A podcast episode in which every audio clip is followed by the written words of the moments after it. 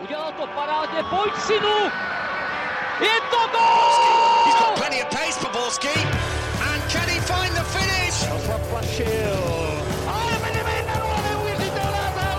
Teď to chtělo přijedat Karlovi do běhu. Teď to chtělo o chviličku dřív. Heinz.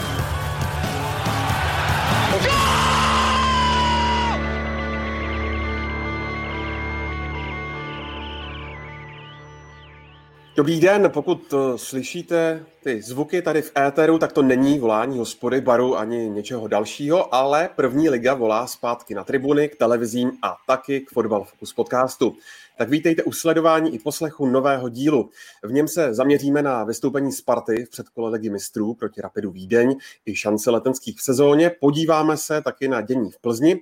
Zhodnotíme předsezónní tiskovku Slávie, trochu si zatypujeme nadcházející ligový ročník, no a taky doklapneme typovačku z Eura. A na to všechno a mnohé další tu máme redaktora deníku Sport Jonáše Bartoše. Ahoj Joni. Ahoj, dobrý den. Po dovolené zpátky do horkého křesla usedl Karel Herring z magazínu Football Club. Jak bylo, Karle, na Menorce? Krásně, krásně. Příště tam možná zůstanu díl a budeme to dělat v online světě, to můžeme dělat i tam.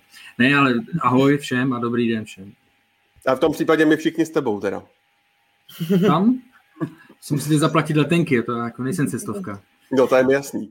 No Karel, tam, Karel tam postaví Football Club sídlo. Letenky platí Pavel Jahoda z webu Sport.cz. Čau, Pájo. Ještě jsem Rockefeller takovej, hele. Není problém, Ondřej, není problém. Nazdar všem, ahoj.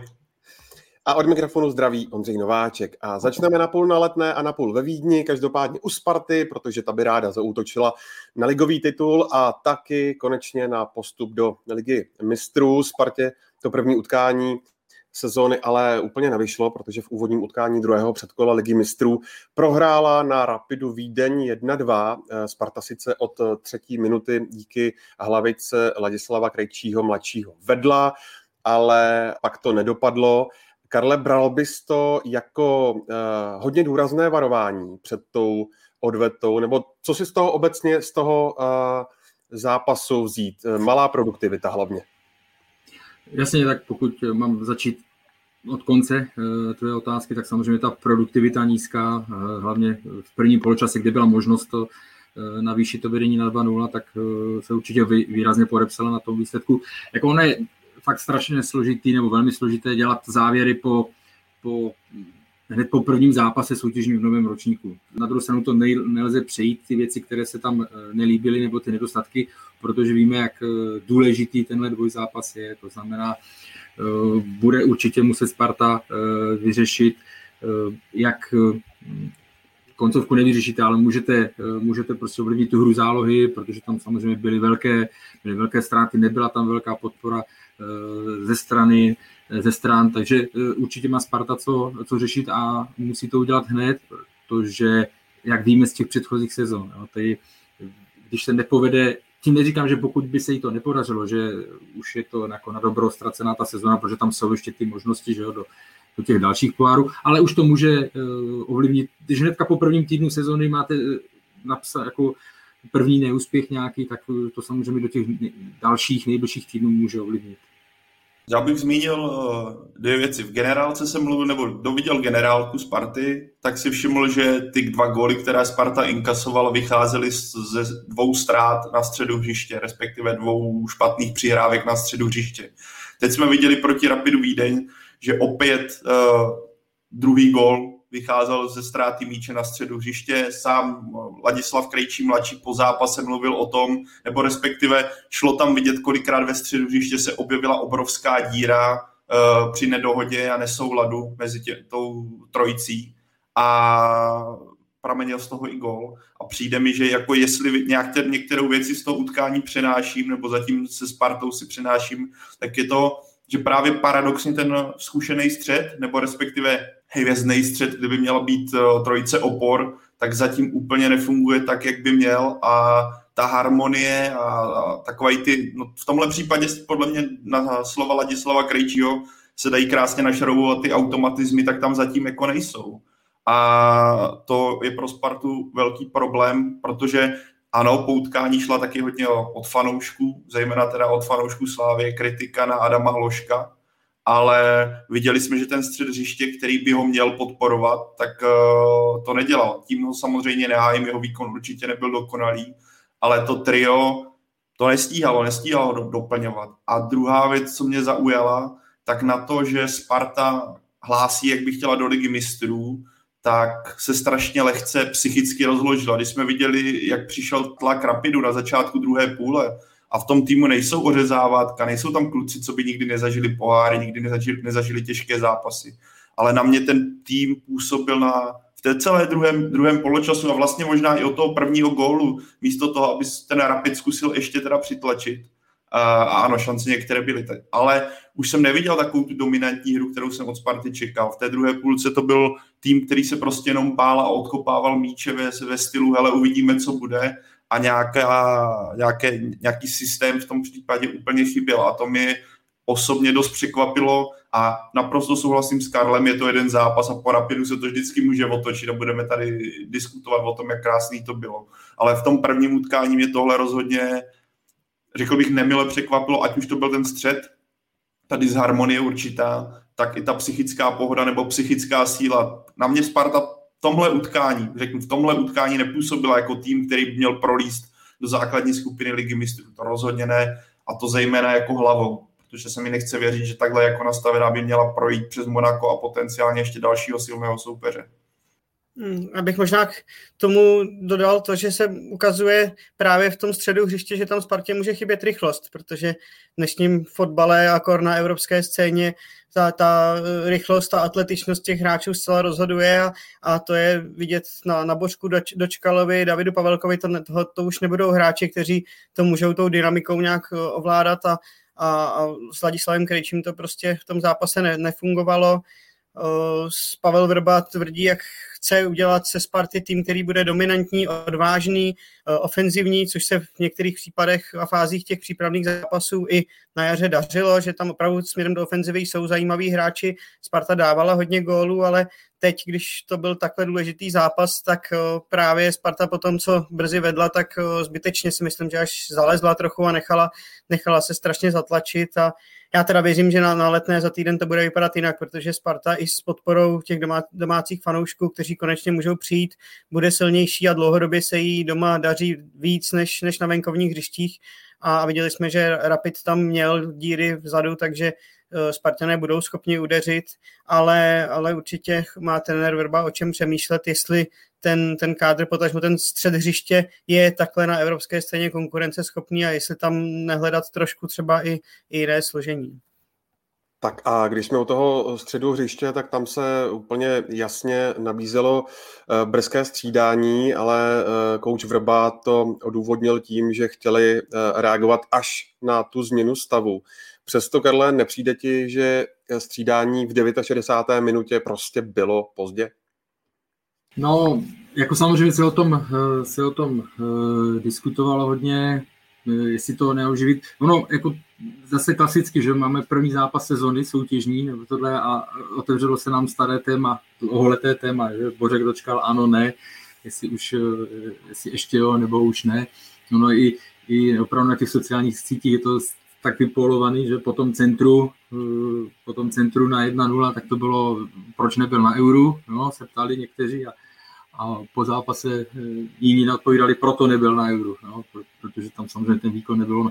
Ale jako Adam Karabec eh, dostával, dostával poměrně, nebo dost, jako dostával prostor na jaře, teď, teď šel relativně později. On samozřejmě ještě v jeho případě je poznat, když jde do hry jako střídající, když přece jenom eh, jde do unavenější, eh, hraje proti unavenějším soupeřům, je tam třeba víc prostoru a tak dále, než když hraje úplně od začátku. Takže i to bude jedna, jedna z variant, nebo jedna z věcí, kterou bude určitě trenér, trenér Vrba zvažovat před tou, před tou odvetou. Já bych možná ještě k Bořkovi Dočkalovi dodal jednu věc, že on samozřejmě pro Spartu bude ohromně platným hráčem, ale Pavel Roba musí vymyslet k němu hráče, kteří to za něj oběhají. A to je, jsem si vzpomněl na Pavla Horváta v Plzni, kdy taky samozřejmě ten fotbal se vyvíjí, teď je ještě atletičtější než před těmi 8-10 lety, ale i tak to, to Pavel Horvát zvládal, by taky už měl i, i dá se říct, nějaké kilo navíc a, a rozhodně rychlík nebyl, byl na tom pohybově podle mě ještě hůř, než je v současnosti Bořek dočkal, ale měl vždycky kolem sebe hráče, kteří toho naběhali vlastně pomalu dvakrát tolik než ostatní, měl tam Vláďu Daridu, Petra Jiráčka nejdřív, potom Patrika Hrošovského a takový hráč podle mě teď u Bořka dočkala není a, a v tom potom se projeví, projeví ty slabší vlastnosti Bořka, kdy pak, to asi budeme ještě rozevírat, byl, byl u toho druhého gólu. Já si ještě doplním jenom, že mě, mě si trošku zmátl tím střídáním 20 minut nebo v 69. Adam Karabis tam šel v 83. Tak ať já se nevyhnu odpovědi eh, konkrétně, tak ano. Šel tam, šel tam Jakub Pešek. Tak, eh, ano, nejdřív šel Jakub Pešek a on tam šel vlastně v 83. Adam Karabec s Carlsonem. Ano, jako z toho pohledu mělo přijít to střídání dřív, protože za 7 minut se toho moc eh, vytvořit nedá. Pavle, návštěva 20 tisíc nebo mm, téměř 20 tisíc lidí eh, je návštěva, která na Spartu chodí třeba na derby, ale mm, to už jsme na letné neviděli tak eh, dva roky kvůli covidu, mimo jiné. Tak eh, myslíš, že i tenhle tlak té atmosféry mohl hrát nějakou roli? Pavel nám podle mě zmrznul. Tak já zkusím odpovědět, než se Pavel připojí. Je to otázka, je to otázka na ty fanoušky, že na ten tlak, jestli, jestli tohle. Samozřejmě jako myslím si, že ten tým je dost zkušený na to, nebo eh, a většina z těch hráčů zažili tady ty atmosféry. Je možný, že tak, jak jsme se na začátku bavili, kdo, eh, když přišlo zápasy bez diváků, že to někomu prostě může vyhovovat, někomu, mým to samozřejmě výborců, ale někomu ten, eh, ta, ten, ta absence toho tlaku ze strany diváků může vyhovovat, tak teď jsou samozřejmě hráči, kteří si na to budou muset nějakým způsobem eh, zvyknout. Navíc první zápas, jedete ven, jako po dlouhé době cítíte nějaký, nějaký tlak eh, ze strany nebo atmosféru a tak dále eh, jako, jako host. Takže mohlo se to ale spíš jako na, bych řekl, na jednom, dvou hráčů, ostatních tam fakt jako Sparta má zkušený, zkušený kádr a pro ně to muselo být jako normální návrat akorát do normálu. Tak, tak musím slyšet. Tvoje hvězdná chvíle, Pavle. To není hvězdná chvíle, asi potřebuji, jak padá... Tady, tady vidíte, jak vypadá nerozehraný hráč na startu nové sezóny. No. Tak, ale já jsem si dal před chvilkou, jsem si dal rychlých pár přihrávek do nožičky, to vypadalo, že jsem se chytl a teďka jsem vypadl z tempa. Teď se tam tak jako bloudím po středu hřiště a čekám jako na lehkou přihrávku, kterou jako zatím jsem nedostal. Zejména od spoluhráče z internetové oblasti. Ne, jak, jak říká Karel, tak pokud by se měli hráči sesypat z atmosféry na hřišti, tak nemají ve Spartě co dělat. Jako ve vší úctě. Tak nehrají to první den, nehrají to uh, první rok. To, když se na ten tým podíváme, tak to nejsou žádní nazdárci a pokud by se měl sesypat z toho, že najednou na Rapid přijde, já nevím, kolik tam bylo lidí, 10 tisíc? 20 právě. 20, 20, 20 tisíc. No, ale jako stejně jsi zvyklý, že jo, Sparta minulý rok hrála poháry, i když tam zase nebyli lidi, ale hrála proti velkým týmům, zažívá to, když hraje proti Slávy, ať už je to v Edenu nebo na Letné nebo naproti Baníku. Já si myslím, že tohle by neměl, neměl být problém. Jako. Pokud jo, u jednoho, dvou hráčů, věřím, jak říkal Karel, se to může stát, ale právě v, ten, v tu chvíli by tam měli být ti lídři, kteří tady tyhle strhnou sebou a prostě ne na nebo respektive jim pomůžou. A o to, o to tam jsou tihle zkušení kluci, si myslím taky, kromě těch fotbalových uh, záležitostí. Uh, Jony, Pavel Michek eh, se ptá, zda mohl eh, hru Sparty ovlivnit i milný dojem a zvyk, že gól venku je dobrý, i když už asi všichni vědí, že letos se nepočítá jako plus. No tak je to určitě eh, něco jiného. Samozřejmě hráči potom dobře vědí už, ví, že se, vědí, že teď se to počítá jinak, ale ta pohárová matematika mohla určitě někomu trošku se dostat do hlavy v tom, že střelí ten brzy, brzy gól na hřišti soupeře, tak uh, to berete jako pomalu už základ k postupu a k výhře, ale teď to samozřejmě bude pro Spartu paradoxně horší než za těch starých pravidel, protože odjíždět na letou si s jedním střeleným gólem je samozřejmě super, takhle jim nemusí stačit ani výhra 1-0, kdy to může jít do prodloužení. Obecně si myslím, že těch prodloužení bude poměrně dost, jako když, když bych měl typnout, že se ty, ty odvety budou hodně, hodně hrát a jsem, jsem na to sám zvědavý, jak to, jak to ty druhé zápasy ovlivní, protože uh, ty týmy a hráči jsou na to léta, léta zvyklí, že se to hraje nějakým způsobem a určitě, určitě to nějakým způsobem mohlo, mohlo hráči Sparty ovlivnit. Už tady padlo jméno Adama Hložka, samozřejmě jak jinak Adam Hložek se až na jednu šanci příliš do hry nedostal. Klasická věc, jeho pozice, tentokrát byl na hrotu, kde ji vidíte vy a jak vnímáte i to, že vlastně po tom příjezdu z Eura měl prakticky jenom nějakých eh, pět dní na, na rozkoukání, eh, rozehrátí a eh, znova do akce. Tak on to teďka je takový jako obecný trend a není, není, jako není se čemu divit ze strany Sparty, jelikož takhle důležitý zápas přijde takhle brzo. On toho na Euro moc neodehrál, navíc stihl tuším dovolenou někde v Monaku, co jsem koukal, takže aspoň na pár dní vypl což je strašně důležitý. Kdyby měli jít jako, a, bavíme se tady pravidelně, že to těch pět dní, nebo kolik jsi Ondro říkal, je to málo. Já s tebou naprosto souhlasím a zasloužil by si daleko větší porci, ale tahle sezóna v tomhle směru bude dost extrémní na všech frontách, nejenom v České lize, ale myslím, že i v Anglii a v dalších jako z, velkých soutěžích a bude zajímavé sledovat, jak to některé ty týmy zvládnou.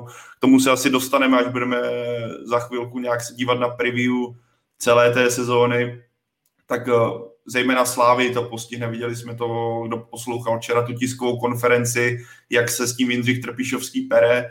Spartu, Spartu to samozřejmě zasáhlo taky výhoda Adama Hloška v tomhle směru je, že zase toho tolik neodehrál na tom euru, i když ano, byl mimo domov, byl, byl mimo nějakou odpočinkovou zónu, ale rozhodně já si myslím, že on je pořád mladý a věřím, že pro něj to, pro jeho tělo to zase takový extrémní zásah není, ač bych mu ještě tak týden dovolené přál, a k té pozici, já si myslím, že dlouhodobě vidíme, že on není úplně ten typ, že by tam měl lítat sám na tom hrotu, že mu vyhovuje, když hraje vedle někoho. Já si myslím, že Tomáš Podvín to tady pár měsíců zpátky dobře říkal, nebo nevím, kdo, jestli to byl právě on, ale on to přirovnával, že mu by strašně seděl takový ten styl Atletika Madrid, teda dva útočníci vedle sebe.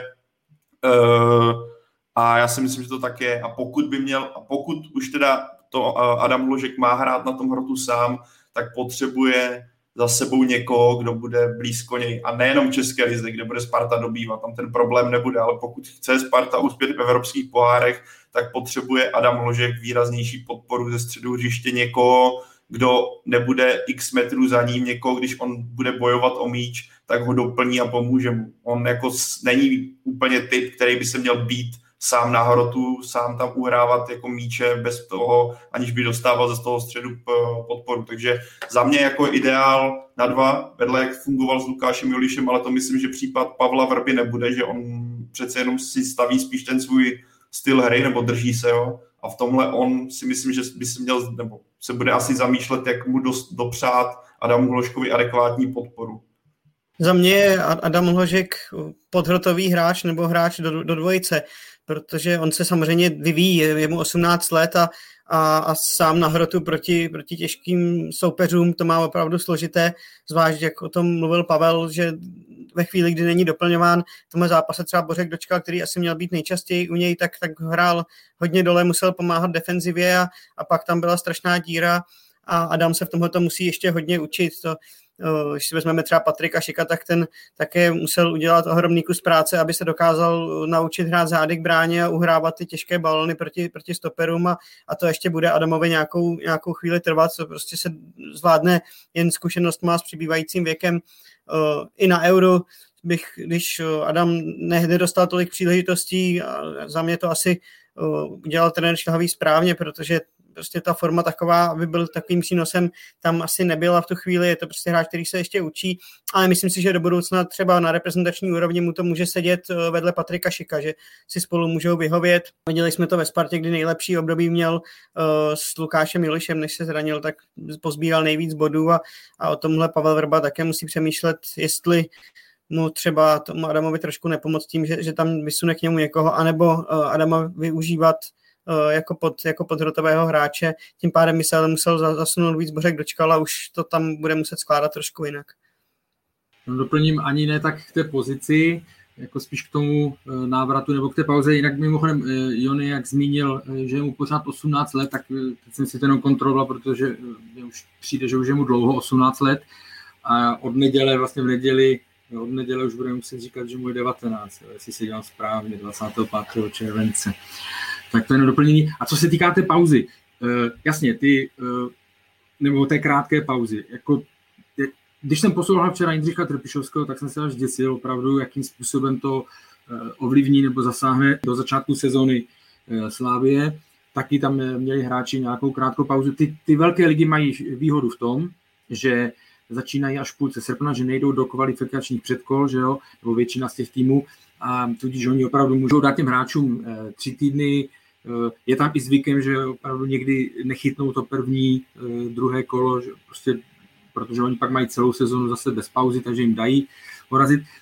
Jako týden eh, nejde o to, takovou to fyzickou únavu si myslím, protože on nebyl přetížený na, eh, na euru, tam jde spíš o, eh, o to si odpočinout jako v hlavě, o toho fotbalu a tak dále. Za ten týden to asi úplně nejde.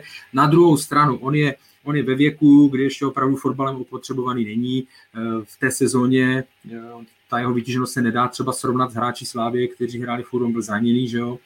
Takže jako nemyslím si, že by byl nějaký opotřebovaný. Na druhou stranu to, co je pro něj nevýhoda, jako je těžké, když v sobě ukončíte po euru nějakou sezonu, tak vlastně jak řekněme, vypínáte motor na chviličku. Jo? A hnedka po pěti dnech nebo po deset, po dvou týdnech hnedka ho eh, nas, nas, nahodit a hned být jakože v topu je, je složité. Jo? Takže mu to určitě bude, nebo může mu to chvíli trvat a, a fakt hlavně bude záležet, ale velká pořád, eh, velký podíl na tom pořád má to, jaké se mu dostane podpory eh, od těch spoluhráčů, protože samozřejmě, když tam bude příliš odříznutý moc sám, tak je to pro něj, je to pro něj složité. No, v této tématice je strašně zajímavý teďka zrovna v tuhle chvíli sledovat eh, výběr Španělska, který, který hraje na olympijských hrách.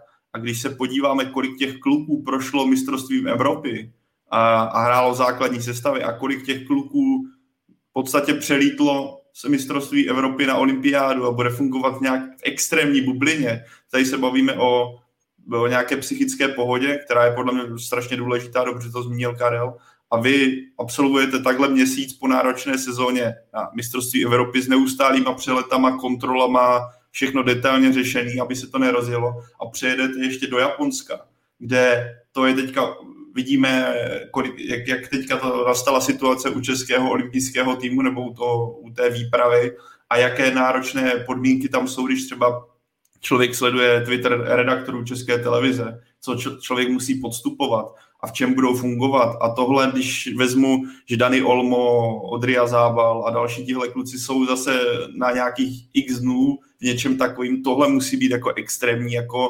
záležitost na hlavu a jsem strašně zvědavý, když jsem trošku odbočil to, jak oni se s tím poperou a jaký vliv to na ně bude mít, protože tohle už mi přijde jako skutečně zahranou a vůbec nechápu, že já jako rozumím tomu, ano, olympijské zlato je to lákadlo, ale po takhle náročné sezóně ovlivněné covidem, která si myslím, že na tu hlavu působí dost výrazně, tak jste zase v bublině bez fanoušků, tak jsem skutečně zvědavý, jak třeba takový Dani Olmo a další tyhle hvězdy Pedry který na mistrovství Evropy hrál fantasticky, jak se jim to podepíše na sezóně, jestli tam bude nějaký propad nebo dostanou větší dávku dovolené, ale nechce se mi věřit, protože už to bude zásah přímo jako do ročníku. A tohle jako mně přijde občas, že některé ty týmy, když třeba srovnám přístup Francie, kde, která tam snad nemá skoro nikoho, a Španělské, tak mně to přijde dost zarážející, jak ty mladí kluky ždímají. Já chápu mladí, mládí vpřed, respektive mládí vydrží dost, ale tohle mi přijde už dost zvláštní a je aspoň dobře, že Adam Ložek v tomhle směru dostal nějakou dovolenou, protože tihle kluci zatím žádnou nemají. Ale já si vzpomínám, úplně ukázkový příklad byl Sadio Mane po africkém uh, posledním šampionátu, tak uh, opravdu se hlásil, já nevím, jestli týden nebo 14 dní prostě potom a už byl připravený, aby chtěl začátek sezony a on prostě na tiskovce, když se ho ptali, že jak to, uh, jestli si neměl víc odpočinout, si ho to nedoběhne průběhu sezony a tak dále, tak on si ukázal na hlavu a říká, všechno je to v hlavě, jo, jak, jste, jak jste nadstavený a tak dále. Jo, jak tomu propadnete, tomu pocitu nějakého přesícení nebo únavy a tak dále. Já znovu říkám, jo, aby to nevyznělo, že dělám Adamovi, Adamu Hloškovi v tomto směru nějaké velké alibi. On není ještě ve fázi kariéry. Jsou frajeři, když to když vezmu, já nevím, De Bruyne a tady tihle hráči, kteří hrajou pět roků, čtyři roky v tahu bez nějaké jako fakt velké pauzy, tak to už vás pak může doběhnout. A jak zmiňoval Pavel, jestli tam ty příklady španělských hráčů. My nevíme do teďka, oni třeba odehrajou super turné, protože to měli takhle nastavené v hlavě. Jedu na Euro, pak pojedu na to. Ale ta sezóna pro ně může být potom fakt komplikovaná, můžou přijít zranění a tak dále. Takže samozřejmě ideál to není, ale chápu zase Spartu samozřejmě. Jako, ona nemůže, ona není v situaci, kdy může dát svým, nejlep, svým nejlepším hráčům eh, jako volno, eh, když začíná jeden z vrcholů sezóny pro ně hnedka okamžitě, tak ona nemůže dát, dát volno. No, je to pro ty hráče šílené. Já teď ještě doplním třeba příklad Tomáše Pekharta, který uh, dos, dosedl po, po reprezentačním srazu z Azerbajdžánu doma v Praze na letiště a hned mu pípla sms okamžitě sedí na další letadlo a letíš za námi do Norska na, na, na předkolo ligy mistrů. To, pípla mu sms za hodinu hraješ. No, Takže a to je, to je už jako zkuš 30, 30 letý fotbalista, který má doma malou dceru a pro, pro takovéhle hráče je to opravdu šílený asi. No. Jako samozřejmě nic jiného, než se zbalit a, a odletět jako ne, nezbývá, protože je to váš zaměstnavatel a vy, vy ho jako si nemůžete úplně dovolit asi neposlechnout, ale ten, ten zápřah opravdu leckoho Lecko může dohnat, ale když jsme byli u Arama Hloška, tak tam si nemyslím, že, že ho tohle to nějak u, může výrazně ovlivnit, protože je to pořád mladý kluk, který by měl ten fotbal uh, mít rád pomalu 24 hodin denně, když to pře, přeženu, protože začíná a vstupuje, jako ještě pořád je na začátku své kariéry, kdy prostě to tělo to zvládá, ale u těch starších a zkušenějších hráčů je to opravdu nebezpečné.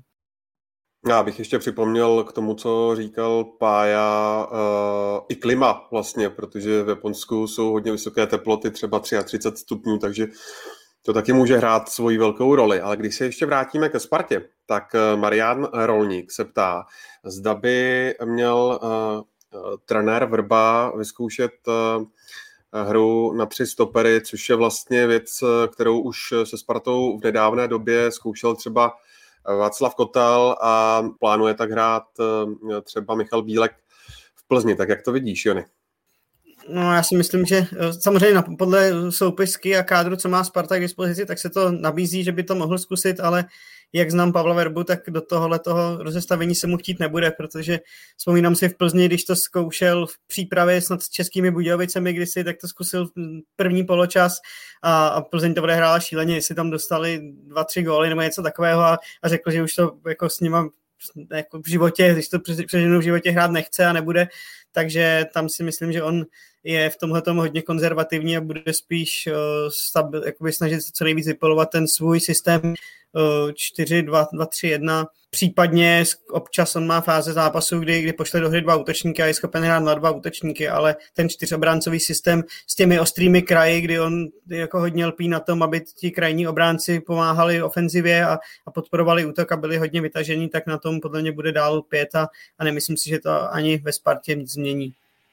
Jenom doplněk, když máte tak málo času mezi eh, na přípravu nebo prostě eh, a hnedka musíte na start té sezony být připraveni, tak eh, na, na ty experimenty opravdu není, není prostor. Takže, jak říkají, snažíte se vypilovat to, co, to, co umíte. Mají i hráče zase na těch krajích, který si myslím, že ten Hoja, to je prostě krajní back, jak by si, jak by si jako wingback, jak by se mu to, jak by se odváděl výkony. Takže si myslím, že na tady ty věci, na tady ty změny, to můžete dělat, když fakt víte, že máte třeba zajištěnou základní skupinu, chcete ten styl hrát, tak máte to léto eh, na sehrání i za cenu třeba nějaký, nějaký ztráty eh, v lize, ale pokud potřebujete být hnedka eh, já nevím, 19. nebo 20. července co nejblíž, co nejblíž maximu, tak těch změn moc dělat nemůžete a i tak vlastně, když si vezmeme, tak ta obrana čtyřka, tak eh, já vím, že to takhle muselo být, protože je zraněný Ondřej Čelůstka, nebo tohle, ale i těch změn tam bylo dost, protože už tam vlastně se vracel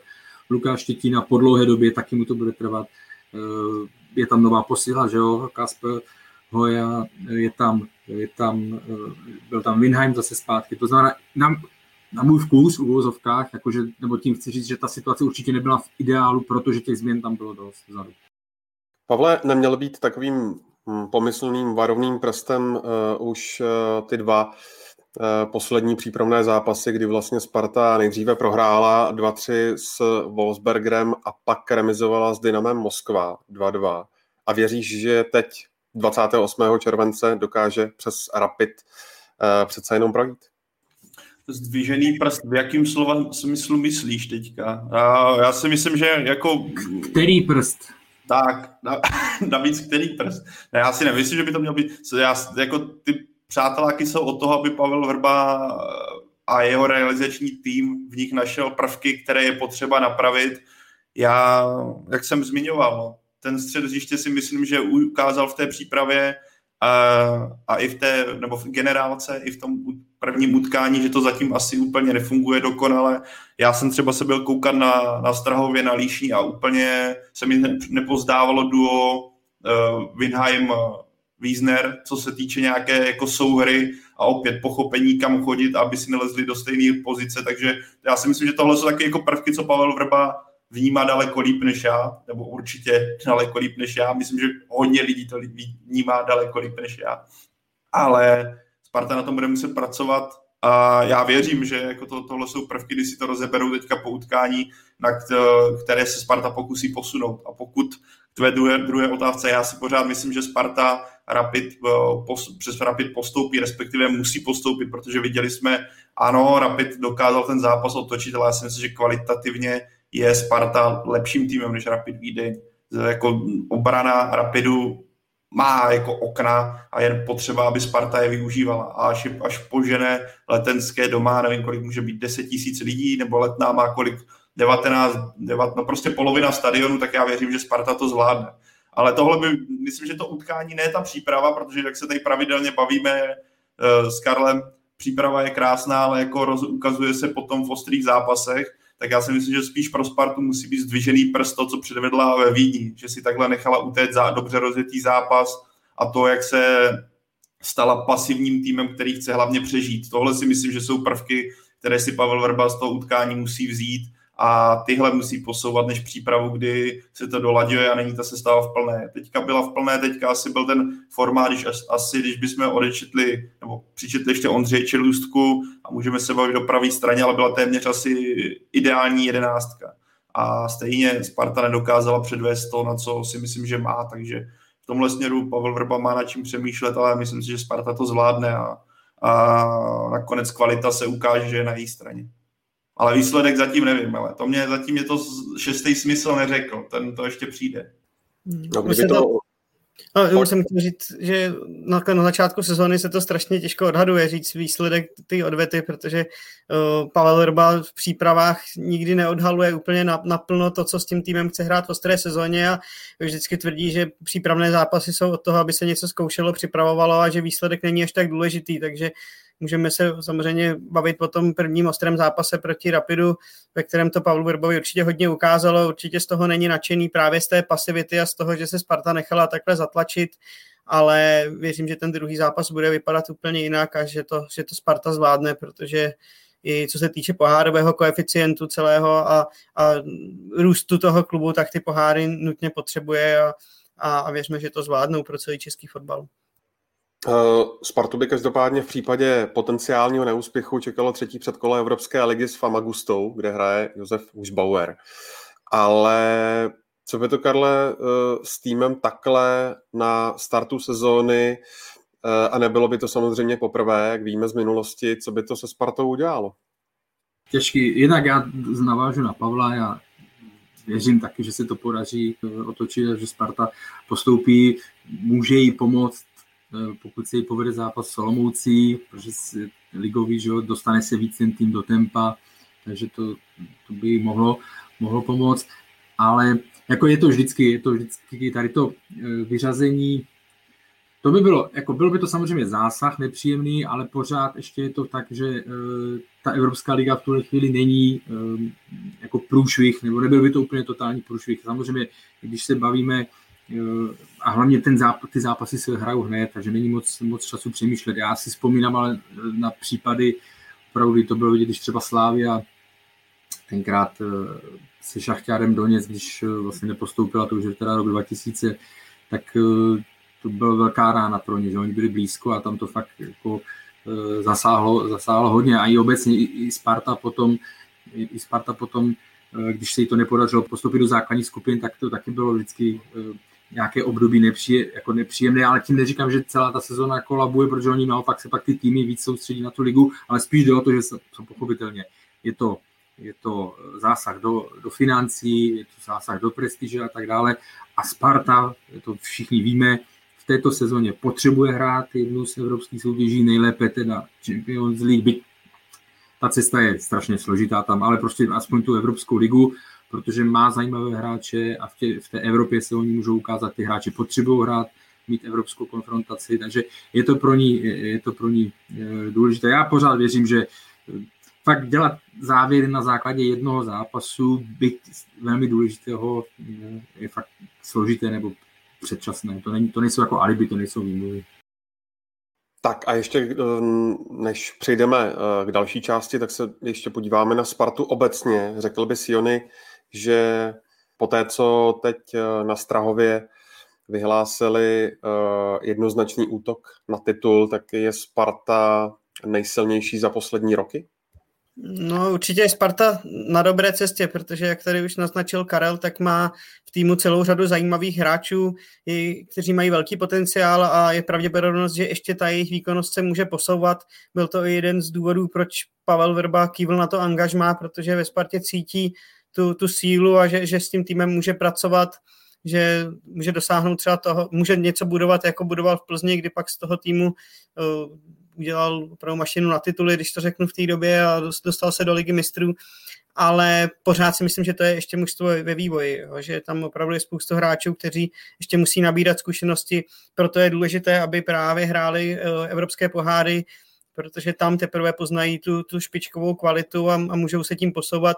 Těžko je budou posouvat eh, běžné ligové zápasy, takže, takže pořád si myslím, že ještě ten eh, krůček nebo krok jsou za sláví a Samozřejmě, že pak tam spíš to bude o tom, pokud se bavíme třeba o boji o, o titul, tak tam to bude spíš o tom, jak Slávia se dokáže vypořádat právě s těmi problémy v přípravě a s tím zapracováním těch svých klíčových hráčů, jestli to na ně nedolehne ten opravdu šílený program, který měli teď náročný a, a podobně. A tím by pak se Sparta mohla dostat do hry pod, potažmo i Plzeň nebo další týmy, že by se mohli Slávy bodově přiblížit, ale nemyslím si, že to bude tak, že by Sparta se, jakoby, že by to válcovala a že, že by už teď se dostala na to kvalitativní úroveň hráčů, kteří jsou ve Slávi. No to ještě potřebují čas.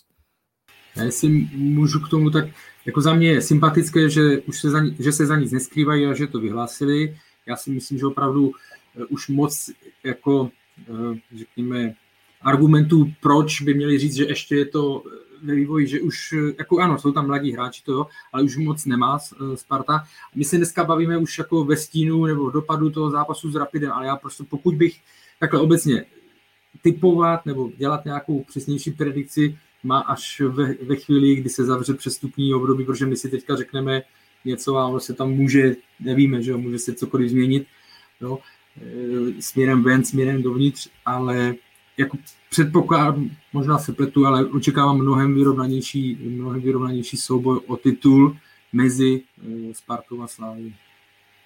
Pro Spartu bylo v tomhle směru strašně důležité, jak se jí podařilo vyřešit uh, obranou otázku nebo obranou. Podařilo se jí uh, zanechat si nebo koupit Davida Hanska, což kdyby nenastalo, tak tam zase se bude řešit, kdo by na levého stopera, jak to bude vypadat, zase někdo nový by se třeba kupoval. V tomhle směru Sparta podle mě udělala důležitý krok, že hráče, kterýho tam máte dva roky teďka, jestli se nepletu, tak se vám ho podařilo udržet, což si myslím, že směrem k té sezóně a tomu boji po titul je velmi důležité, plus uh, Heyer, nebo Karla, jak jsi to říkal, Huja? Říkej Hoyer, normálně. Tak, ale Hoyer prostě, tak Hoja. Uh, Hoja, Kasper Hoja. Ano, je to jeden zápas, ale jeví se, že by to mohla být fakt trefa do, do černého, která vyřeší otázku levé obrany. Pro mě u Sparty Hold nadále zůstává velký otazník nad tím, jak bude vypadat pravá strana, respektive pravá obrana, protože Andreas Winheim mě doposud nepřesvědčil, rád se budu mílit, ale přijde mi, že duo Wiesner-Winheim úplně není ideální a respektive nefunguje tak, jak by si asi na Spartě přáli a v tomhle směru jsem zvědavý, jestli tam dojde k nějaké změně, třeba ať už to bude David Mouber Carlson, jestli bude za, začleněn proti Olomouci, nebo jak to bude. A plus, jak jsem zmínil, zmínil pokud Sparta chce bojovat o titul, tak eh, je potřeba dle mého trošku ještě vyladit tu útočnou fázi, respektive podporu Adama Hloška. I když dá se čekat, že zatímco evropské, záp- evropské zápasy a zápasy v Lize budou dosti odlišné a zatímco v Evropě to možná bude vypadat tak jak s Rapidem, tak v Lize Sparta bude spíš dobývat a ty mezery tam nebudou tak výrazné. Ale jak říkal Karel, taky čekám, že ten boj o titul by, já spíš doufám, že bude snad trošku vyrovnanější a že uvidíme trochu větší drama v rámci ligové podívané, i když věřím, že fanoušci Slávy, co teďka poslouchají, říkat, v žádném případě se zpomátl, ne? No, tak jako z pozice, z pozice nezaujatého fanouška ligy, naší kapří milované, tak doufám, že to bude vyrovnanější a trošku dramatičtější. Poslední věc, myslíte si, že je ještě v silách Sparty, nebo to asi samozřejmě je, ale uh, že by ještě někoho uh, přivedla v kuloárech uh, třeba zaznívalo jméno Michala Sadílka, jako podle posledních informací, co mám, tak teď se Pavel Vrba nechystá k nějaké ještě nějakému rozšiřování kádru, ale může se to hodně odvět od toho, jak dopadnou v těch evropských předkolech, že ve chvíli, kdyby se jim eh, na, nebo nechci říct náhodou, ale kdyby se jim opravdu podařilo proklestit se až do ligy mistrů, což je opravdu těžký, těžký úkol, tak by mohli přemýšlet o tom, jak ještě ten kádr zkvalitnit, Pavel tady narazil na tu pravou stranu, kde si taky myslím, že, že má Sparta rezervy, že pravý back, případně kraj zálohy, tam na té straně ještě není úplně, úplně obsazený tak, aby to mužstvo mohlo aspirovat na, na nějaké top, top příčky nebo hrát v Evropě co nejlépe, takže myslím si, že opravdu, jestli někdo, někoho bude Sparta dělat, tak až ve chvíli, kdy budou mít minimálně zajištěnou účast v Evropě na podzim a, a případně hrát ligu mistrů. Souhlas. No a uh, vím, že se do toho úplně nehrnete, ale pojďte to zkusit odveta. Sparta Rapid, vaše typy. Ale já to vystřelím 3-1, vyhraje Sparta. Protože, ale říkal jsem, že postoupí, víme, že Sparta doma, že doma dokáže dávat góly. Já jako si myslím, že Sparta vyhraje 3-1 a postoupí tím pádem. Pavel mi teda uh, sebral, uh, pardon Karle, tak... Uh... Ne, pohodě, než, na to, než si vymyslíš jiný 2-0. tak Uh, já bych řekl, já měl, měl jsem na jazyku 3-1, takže budu se opakovat to, co typoval Pavel, taky si myslím, že Sparta postoupí a, a zvládne to.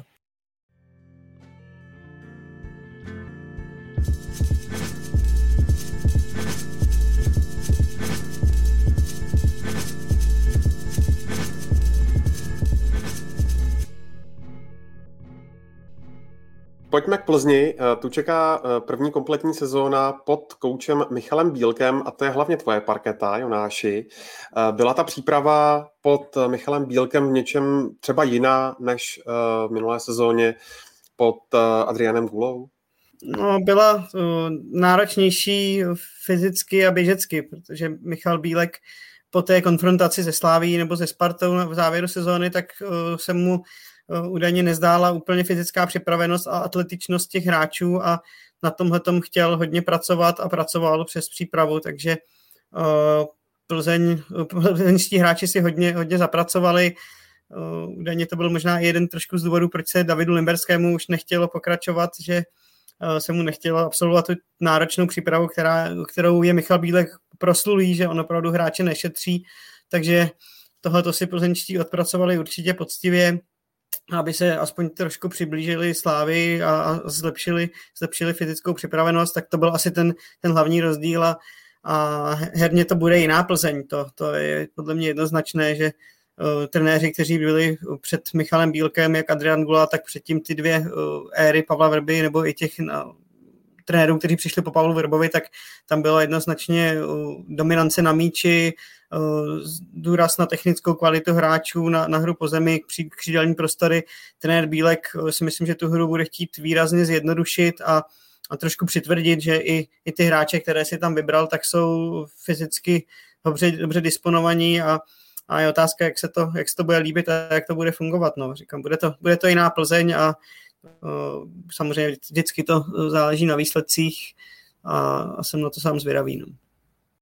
No, eh, ještě než přejdeme eh, konkrétně k Plzni, tak před startem sezóny bylo, Pavle, ve Viktorce poměrně veselo, protože na veřejnost se dostala zpráva, že majitel, nový majitel Plzně, možná už zase v nějaké dohledné budoucnosti bývalý majitel Adolf Šádek, by měl spolupracovat se zbrojovkou Brno a výhledově jí třeba eh, převzít, tak eh, jak moc reálné to podle tebe je? Ptal se na to v úvodu dnešního vydání třeba i Filip Tomíček.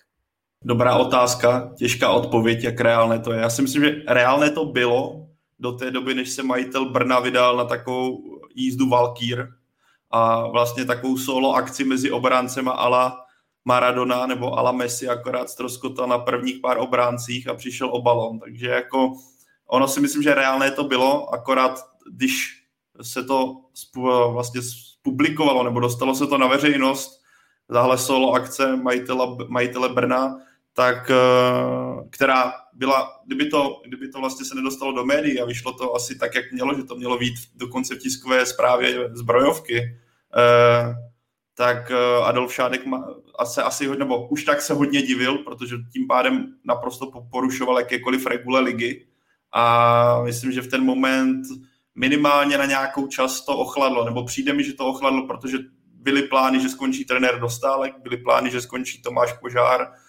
pan Dostálek pokračuje, pan Požár pokračuje taky. Takže e, vypadá to, že ta intenzita nebo ty plány, které asi měly být mnohem intenzivnější na léto, co se té spolupráce týče, e, trošku ochladly. A je otázka, jestli se k ním e, oba majitele v současnosti vrátí, ale já počítám, že ta idea tam asi stále zůstává, akorát teďka to šlo trochu k ledu, protože to téma byla dost ožehavé a dost intenzivní. A pokud by to mělo tak fungovat, jak to bylo nasíněno, tak je to proti veškerým regulím, že jo, které máme v lize nastavené. Takže to asi takhle. Uvidíme, co bude, uvidíme, jestli Plzeň najde adekvátního majitele a co se bude dít potom, ale prostě pan Bartoněk a pan Šádek jsou teďka budou vázání, nebo už jsou asi vázání rodinným poutem, takže tam ty vazby asi jen tak neochabnou teda myslím si, no, jako ne, myslím si, že jako v tomhle směru to bude asi jednodušší než někým cizím.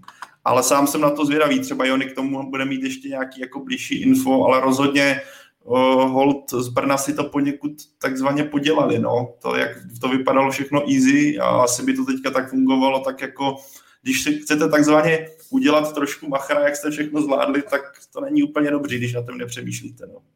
Pravdou je, že samozřejmě Adolf Šádek panu Bartňkovi pomáhá, konzultují spolu, spolu které věci, vzhledem k tomu, že dcera pana Bartňka se objevuje už i na, na zápasech Plzně po boku Adolfa Šádka, takže už tohle ani se nikde nes, neskrývá a, a tím samozřejmě ty vazby, vazby jsou dané, ale myslím si, že v první řadě by musel Adolf Šádek najít vhodného finančního partnera, potažmo dal nového majitele Viktorie Plzeň a dokud tohle on nevyřeší, tak nějaké oficiální zapojení ve zbrojovce Brno se dá vyloučit, si myslím.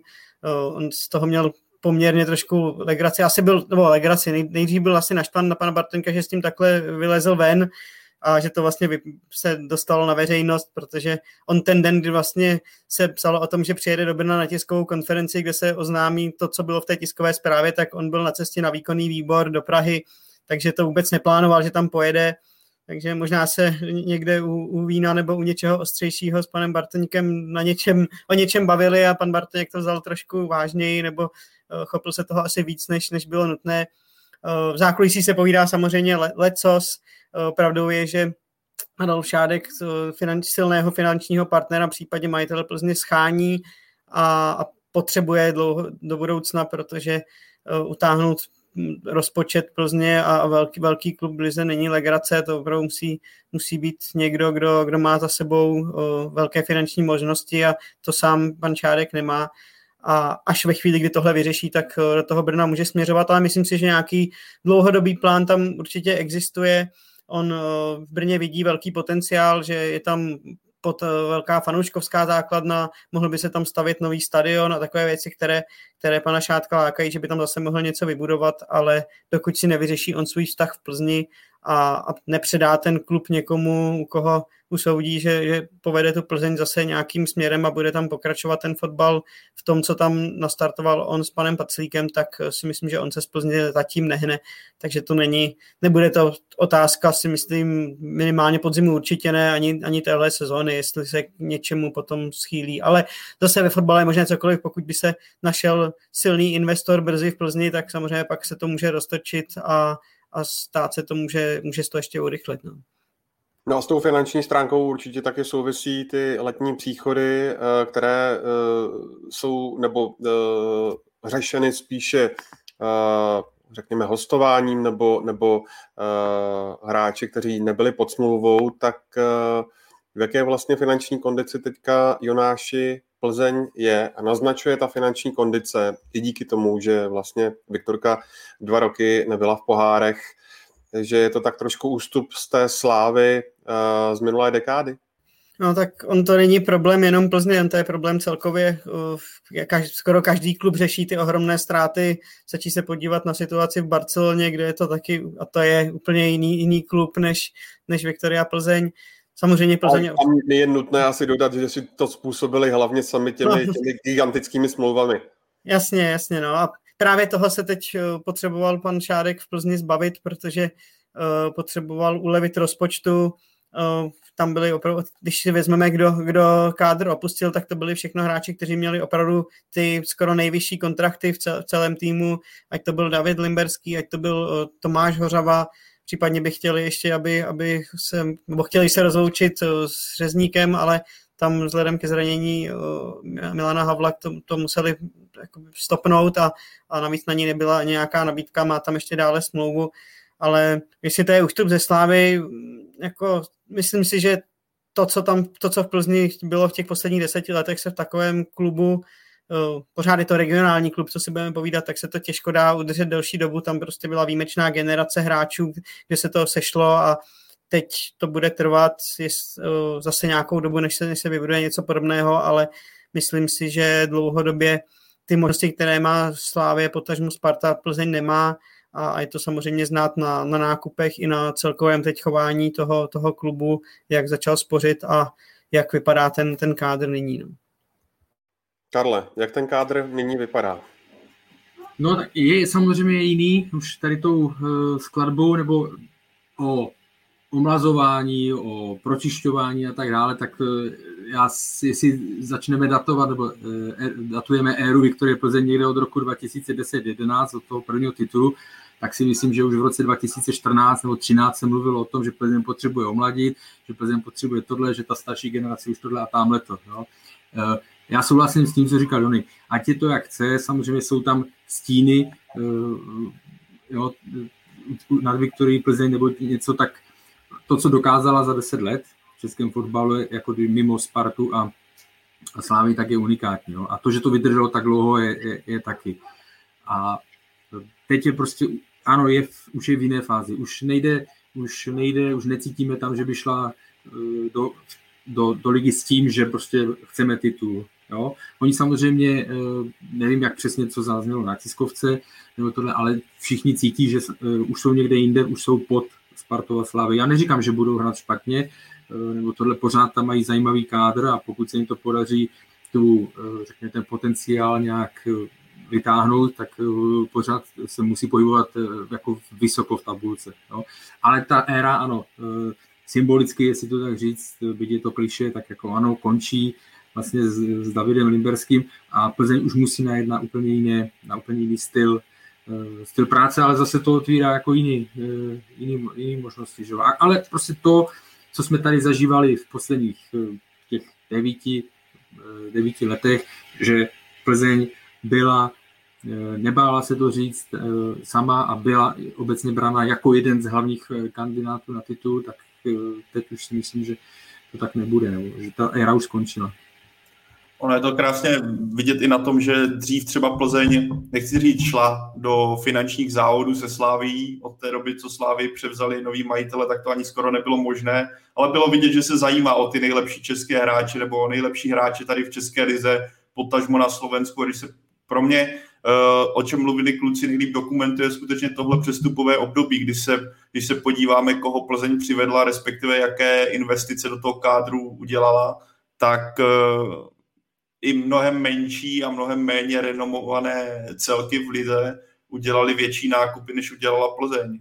Jsou to jako samozřejmě investice v volných hráčů, ale vlastně jediný velký nákup jako nákup z některého klubu byl Ndiaye, jestli se nepletu, Karel, když tak mě oprav, protože Karel, jestli se hlásíš, tak to poš, rovnou mačkní mikrofon. Já chci reagovat, já chci reagovat na něco jiného, ale takže to v do pověst. Ale jo, jenom jsem chtěl říct, že právě tohle přestupové období podle mě ukazuje, že jsem, jaká změna v Plzni, nebo že končí ta generace kolem Limberského a končí období snahy vyrovnat se pražským S, i třeba po stránce při příchodu velkých men a přichází Plzeň, která bude hold týmem druhého sledu.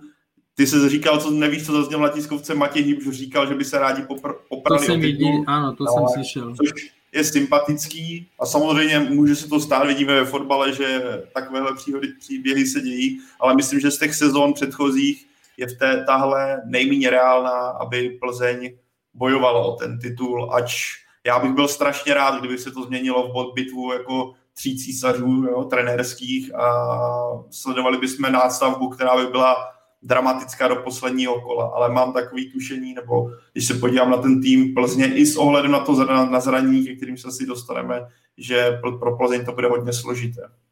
Ono není to, že si vybrala cestu, že chce hráče po smlouvě nebo hostování a tak dále, že už nebude investovat takové, to ještě jako samo o sobě nemusí být špatně.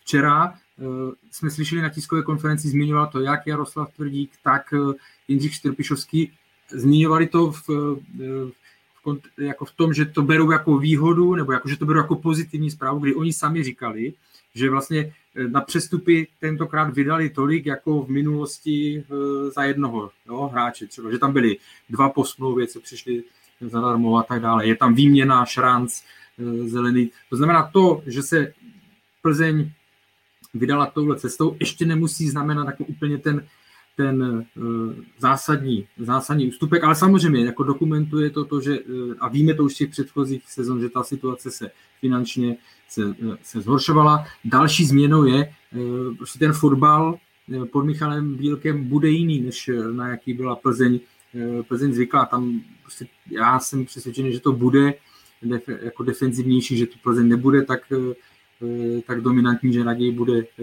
víc, jako víc číhat, zataženější a pak do breaku uvidíme, ale že i to je další jako faktor, který značí tu, značí tu změnu. Já bych ještě doplnil, že Plzeň se nikdy ne, ani v té, své nejslavnější éře se úplně ne, nepouštila do nějakých finančních závodů, co se týče posil, že tam byly vždy Adolf Šárek dlouhodobě říkal, že nějaký strop, který jsou schopni vydat za hráče, je nějakých 15-20 milionů a, a to minimálně poslední tři, čtyři roky si může dovolit Slávě, potažmo i Sparta mnohem víc, nebo i investuje větší, ča, vyšší částky, ale Plzeň měla výhodu, že tam ten kádr měla léta pohromadě a stabilní a měla tam ve, své, ve svých řadách měla kvalitní hráče. A jak říkal Karel, tam už se v roce 2014, 2015 se mluvilo o tom, že ti hráči jsou za Zenitem, ale ještě to dokázali natáhnout o, o další tři, tři roky navíc, což je opravdu výjimečné a, a proto Plzeň nebyla nucená nakupovat ani začlenovat mladé hráče, ale to nejde dělat do nekonečna samozřejmě. A teď musí ten, ten kádr oživit a, a je jasné, že, že ty částky si ne, nemůže dovolovat dál a musí, musí hledat, musí to dělat chytře, což Adolf Šádek vždycky uměl, jako si najít hráče právě po smlouvě nebo hráče, který ten klub nestojí tolik ale teď spíš je o, to, o tom, že byť ten kádr je pořád na české poměry kvalitní a jsou tam zajímaví hráči, tak to, jako když je člověk ty hráče sleduje, tak už to není takové, jako to bylo před těmi pěti lety, když tam byli Kolářové, uh, Limberský, Roman Hubník, Bakoš a další v nejlepší formě. No. Jo, když se podíváme třeba na, uh, on zmínil ten kádr, tak když se podíváme na křídla, na konkurence, tam Moskra, je tam Kopic, který samozřejmě uh, se určitě očekávají od něj lepší, eh, lepší výkony, nebo tohle je tam Kajamba, je tam eh, Balu a střed zálohy známe, jak je silný, jo, jsou tam zranění teďka, takže je to určitě ovlivní nějak tohle, ale jako ten kádr vůbec není, eh, ten kádr vůbec není špatný. Takže, a tak, jak zmiňoval Pavel, v té sezóně se může stát cokoliv. Před rokem bych typoval Plzeň na, na favorita na titul, vyhořela, no, takže teď se to zase může otočit. Já, a k ke Slávii se dostaneme. Já u Slávie s respektem, s veškerým respektem k její síle a tak dále a s tím, co vždycky umí ve, ve velmi rychlém období ty hráče zaadaptovat, zapasovat a tak dále, tak těch otazníků tam u ní je teďka víc. No. Takže sám jsem zvědavý, jakým způsobem se ta sezona bude, bude vyvíjet. Pavle, ty jsi zmínil senegalského záložníka Ndaje, který eh, přestoupil z Táborska do Plzně, podepsal smlouvu na tři roky. Myslíte si, kluci, že by to mohla být eh, podobná trefa, jako se povedla Slávy s Abdalahem Simou, kterého teďka nejspíš eh, brzy, brzy speněží. A vidíte tam třeba v Táborsku někoho podobného, ještě například útočníka Tolma? Tak jako samozřejmě ten hráč bude trpět, eh, neříkám, že eh, by si to nějak bral, ale bude, nebo obecně se bude hodně srovnávat, eh, nebo se to bude srovnávat se Simou, vidět to jiná pozice a tak dále, ale zatím na něj jdou velmi zajímavé, nevím, jak to, má, jak to slyšel Jony, ale zatím na něj jdou zajímavé reference, je trenér připustil, nebo vlastně se to i psalo, že vzhledem těm absencím, že je pravděpodobné, že nastoupí v základu, no, takže bude to samozřejmě záležet. To, co se povedlo Abdalu Simovi, kolik známe takových případů, co se povedly? No mo- moc ne, takže musíme vycházet z toho, že tady ty věci se nedějou každého čtvrt roku. Jo, ale pokud eh, třeba tu svoji šanci, a navíc je to furt fakt velký rozdíl. Jo, Táborsko, ani to akce tak hrálo na, eh, na, chvostu, eh, na chvostu druhé ligy. Teď jde do týmu, který bojuje, bojoval o, o titul, bojoval o poháry, nebo má tady ty ambice pohárové, takže ten skok může být velký. Jo fakt no, ty přípravy jsou úplně něco jiného. Zažil jsem už tolik eh, vždycky předsezónních těch, kdy ten neznámý hráč nebo, nebo hráč lavičky, ten začne, ten začne teď měl super přípravu, přijde první dva zápasy, přijdou a, a, a vlastně se tam eh, a vrací se na lavičku, protože to ještě na to nebyl připravený nebo tohle. Takže ty přípravy beru s rezervou, ale je to zajímavý, je to zajímavý hráč každopádně. Já ho viděl proti domažlicím naživo ještě předtím v nějakých těch případ, případových zápasech a opravdu uh, mě překvapil hodně. On je na to, že přišel z Táborska do Plzně, což je ohromný skok, tak on je na hřišti sebevědomý. Uh, je to úplně jiný typ hráče, než jsme zvyklí v Čechách. To je dané, co má to typ, já mám vším, je to hodně atletický hráč, pružný, nebojí se hrát, říká si o balon, což je samozřejmě pozitivní, že, že se neschovává ale eh, dominovat v zápase proti domažlicím a, a pak naskočit do ostrého zápasu o, o Evropskou ligu je samozřejmě, nebo o konferenční ligu je úplně něco jiného. Eh, myslím si, že dnes bude v základu, takže už dnes eh, to, to uvidíme, jak, jak se s tím vypořádá, jsem na to hodně zvědavý. Jsem nahrál mu zranění Lukáše Kalvacha i, i kvůli tomu asi Adolf Šádek konal rychleji, než sám, sám připouštěl, že ho okamžitě podepsali a je možné, že, že se opravdu, že opravdu vystoupá a během toho podzimu ukáže, že, že je to trefa. Jo. Jako vypadá fakt velmi dobře, ale ještě jak říkal Karel, ta příprava je úplně o něčem jiném a ukáže se teprve v těch následujících zápasech, jak si s tím poradí. Ale podle mě má velké sebevědomí, což je základ a, a tihle hráči si ten neúspěch tolik nepřipouští, že uh, ne, ne, nečtou třeba noviny nebo ne, ne, ne, nemůžou se cítit tolik pod tlakem, což by mu mohlo pomoct a jestli bude hrát tak, s takovou lehkostí jako v té přípravě, tak to opravdu může být velmi příjemné překvapení ligy. Ale nelze to srovnávat se Simou, protože to je úplně jiný typ fotbalisty a nedá se čekat, že dá nějakých 8-10 gólů třeba za podzim, to vůbec. No. To, je, to je ten rozdíl, přesně tak u ní se hlavně u Simy se eh, řešili góly, že jo, asistence, protože pak když si rozebral hru, tak někdy takový význam ještě, nebo takový eh, tak, tak výrazně vidět nebyl, ale ty góly mu tam prostě padaly, takže to je ten velký rozdíl. Co je zase pro ně plus, že, eh, že ta adaptace v Plzni může být velmi rychlá, protože už to zažil, už se prostě zadaptoval na české podmínky, na český prostředí v Táborsku, tam je vidět, že s ním umí pracovat s cizinci velmi dobře, takže to jsou takové plusy, které můžou hrát určitě v jeho, v jeho prospěch. Já bych tomu dal ještě Ondro Emanuel Tolno, který, který si zmiňoval, ten už je v Budějovicích, který, jestli se nepletu, tak ho podepsali Budějovice. Pardon. A, a druhá věc, eh, to, co zmínili kluci, naprosto přesný, abych tomu dal, že on i další hráči, co jsou teďka třeba v Plzni a byli na hranici vlastně lavičky, nebo třeba základ lavička, tak teďka mají jako ideální šanci se ukázat, protože vidíme, jakou apokalypsu musí Michal Bílek řešit, ať už to máme ve středu hřiště, kde Lukáš Kalvach pryč, Pavel Bucha, jestli se včera psalo správně, Jonáši nebude hrát, to, to samé platí pro defenzívu. Takže ale ještě si... ještě dodám, no, který sice už asi bude připraven, ale nebude v základu, protože ne, nehrál vůbec přípravy, byl taky zraněný, takže ale to je do, vlastně do, no. do naskočí, máš představu, kdo naskočí, jestli hlavatý?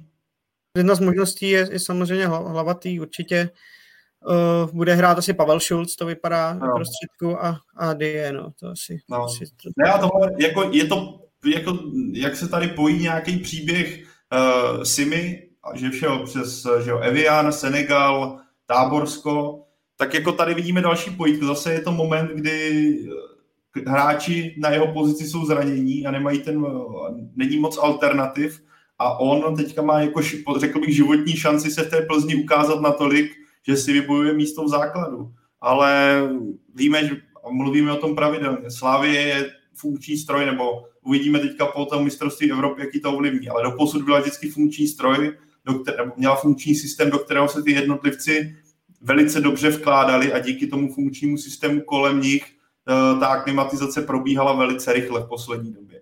Plzeň teďka je, má nového trenéra, nebo ne tak dlouho, má jako chvilku tam Michal Bílek je, ale učí se na nový systém hry, musí si to sednout, takže do tohohle se bude zapadat mnohem hůř, než, a, když faktor samozřejmě. Sima do, hraje ofenzivně, tenhle hraje, India hraje zezadu, ale bude se do toho systému zapadat mnohem hůř, protože budete, řekl bych, mít výraznější roli, budete tu hru muset víc ovlivňovat, protože těch, ta, ty automatizmy v té hře tolik zatím nebudou. Já jsem na to sám strašně zvědavý, protože jsem toho hráče do posud neviděl a ty reference na něj jdou poměrně pozitivní, ale první ostrý zápas asi hodně napoví, jestli to může fungovat nebo ne. Byl bych za to rád, protože tady tyhle příběhy by zase na nějakou dobu živili tu ligu.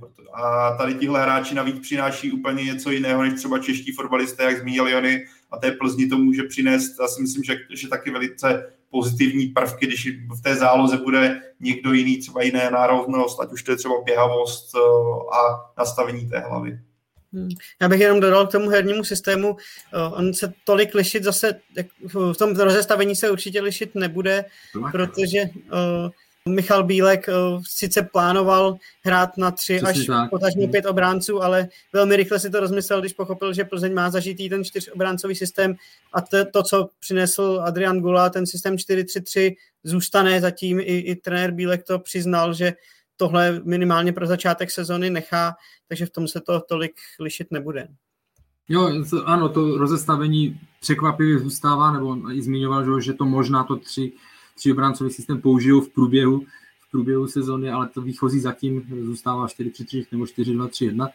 A e, takže to, je, to bude zajímavé. Já si myslím, že spíš e, to bude, ten rozdíl bude opravdu v tom pojetí, že bude podle mě jako víc založený e, ze zadu, ale, ale zůstává se čtyřmi obránci. No, každopádně zmiňujete tu apokalypsu mm, těch pěti hráčů, kteří budou absentovat. Normálně by Eh, byli eh, nejspíš v základní sestavě. Eh, Plzeň natáčíme ve čtvrtek 22. července a večer Plzeň čeká druhé předkolo konferenční ligy, nově vzniklé. Bude hrát s běloruským Brestem, což je poměrně taková velká neznámá, ale Michal Bílek má s Brestem poměrně neblahé zkušenosti, protože když ještě působil v Astaně, tak dostal od Brestu naloženo. Tak Jonáši, co od toho zápasu čekáš a my jako diváci máme čekat jednoznačný postup Plzně. No, Michal Bílek samozřejmě otázku na ten, na ten svůj předchozí, tu svou, svou zkušenost s Brestem včera uh, dostal na tiskové konferenci, ale on říkal, že to je trošku jiný tým teď, než uh, v době, kdy on tam, on tam působil. Uh, myslím si, že to nebude zápas, kde bude padat moc gólů, takže se obávám, že to asi divácky nebude až tak atraktivní, pokud bych to měl odhadnout, protože Brest nedostává v lize moc gólů. Michal Bílek určitě tak, a i když se bude hrát doma, tak taky nespustí nějaké ofenzivní rodeo. Takže byť nechci samozřejmě odradit diváky od toho, aby si ten zápas večer pustili, to rozhodně ne. tak pokud bych si měl typnout, tak to bude hodně opatrné, ale na druhou stranu si myslím, že v kvalitách a síle Plzně určitě je, aby, aby Brest porazila a, a přešla přes něj, takže uh, myslím si, že vyhrajou, že to může být za mě pro Plzeň ideální výsledek, nějaký 2-0, 1-0, něco takového bych, bych typnul. Nemyslím si, že to bude prostě nějaký velký ofenzivní uragán. Podle mě problém zase je mrzutý, že vypadl Jindřich Staněk, který se stal v podstatě jasnou jedničkou a viděli jsme, jaký poslední sezóně byl rozdíl, když chytal Aleš Hruška a Jindřich Staněk. Zase, zase takový pesimista bych nebyl, ale rozhodně ta jistota, která byla v Jindřichu Staňkovi teďka bude chybět. Jsem zvědavý, jak Aleš Hruška tu svou pozici zvládne, protože když naskočil v loňském, loňské sezóně, tak to prostě ono nebylo. Ale Brest jel 15 hodin autobusem, nebo 1000 kilometrů strávil v autobuse, co může, což může být jako výrazný prvek toho, jak nastoupí, nebo jaké bude kondici, i když myslím, že v tom Bělorusku se asi tolik lítat nebude a že, se čas, že ty hráči na to budou možná i zvyklejší, ale rozhodně já si myslím, že Plzeň musí jasně vyhrát, pokud chce postoupit do té základní skupiny, tak Brest, eh, který trénoval Marcel Lička, který vyhrál Běloruskou ligu, už není tím Brestem, co dokázal takovýhle úspěch. Ten tým se hodně obměnil, došlo tam k změnám majitelům, tam přetáhli se hráči do jiného týmu v rámci toho města a já si myslím, že Plzeň tenhle zápas musí jasně vyhrát bez, jako bez, i bez těch opor, které ze sestavy vypadly a cokoliv jiného, než třeba výhra 2-3-0 by byla podle mě velká ostuda, ač je to první ostrý zápas, ale teda rozdíl mezi Českou a Běloruskou ligou musí být znát za mě, jako rozhodně musí být znát. No, souhlasím, povinnost, povinnost výhra domácí, tam jako cokoliv jiného by bylo uh, velmi jako, potupné, nebo prostě by to bylo velký, velký průšvih.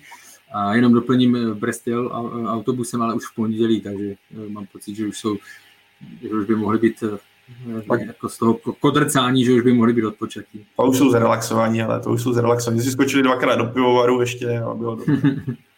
Ještě jen poslední jméno, jako Brabec, o něm se hovořilo jako o uh, hráči, který by eventuálně Plzeň mohl opustit. Ty jeho výkony v poslední době nebyly uh, asi úplně nic, uh, co by i on sám přivítal. Každopádně jel na euro, Michal Bílek ho přivítal opět v kádru, takže se z téhle pozice nic nemění. No, vzhledem ke zranění Lukáše Hejdy asi není ani jiná, nemá jinou možnost ten Bílek, takže dnes jako Brabec bude v základu patrně i s kapitánskou páskou. Pokud by přišla nějaká nabídka, tak uh, by si myslím nikdo, uh, ani a jak Plzeň, tak jako Brabec by nevá, neváhali a, a on by ten kádr opustil. Protože myslím si, že kdyby byl Lukáš Hejda zdravý, tak dokonce mám pocit, že by ten Bílek hodně váhal, jestli ho zařadit do základní sestavy, i vzhledem k tomu, že neměl prakticky volno, byť na Euro toho tolik neodehrál, ale už jsme se tady o tom bavili, ta, ta psychická únava samozřejmě by, by hrála roli, možná by i to volno dostal delší, ale takhle prostě musí, musí do akce. Ten vztah Kuby Vrabce a Viktorie Plzeň je takový, nechci říct složitý, ale na, na Kubovi je znát už delší dobu, že, že by se viděl v jiném drezu. On už vlastně před rokem, kdy se mělo hrát eh, Euro 2020 v roce 2020 a ne Euro 2020 v roce 2021, tak podepisoval tu novou smlouvu v Plzni s tím, že uh, měl velkou šanci v té době, že by nastoup, nastoupil na Euro v základní sestavě, protože se mu povedl předtím zápas proti Anglii a ten Šilhavý mu věřil. A s tím rostla i šance toho, že by na Euro se mohl ukázat a prodat se, což byl právě i slib vedení Plzně, když tu smlouvu podepisoval, že bylo řečeno, podepiš nám tady do smlouvu na jestli tři roky se nemýlím v tu chvíli a my pokud zvládneš euro a přijde po euro nabídka, tak uh, tě pustíme. Teď si myslím, že těch nabídek Kuba nebude mít tolik, také proto zůstává v kádru Plzně.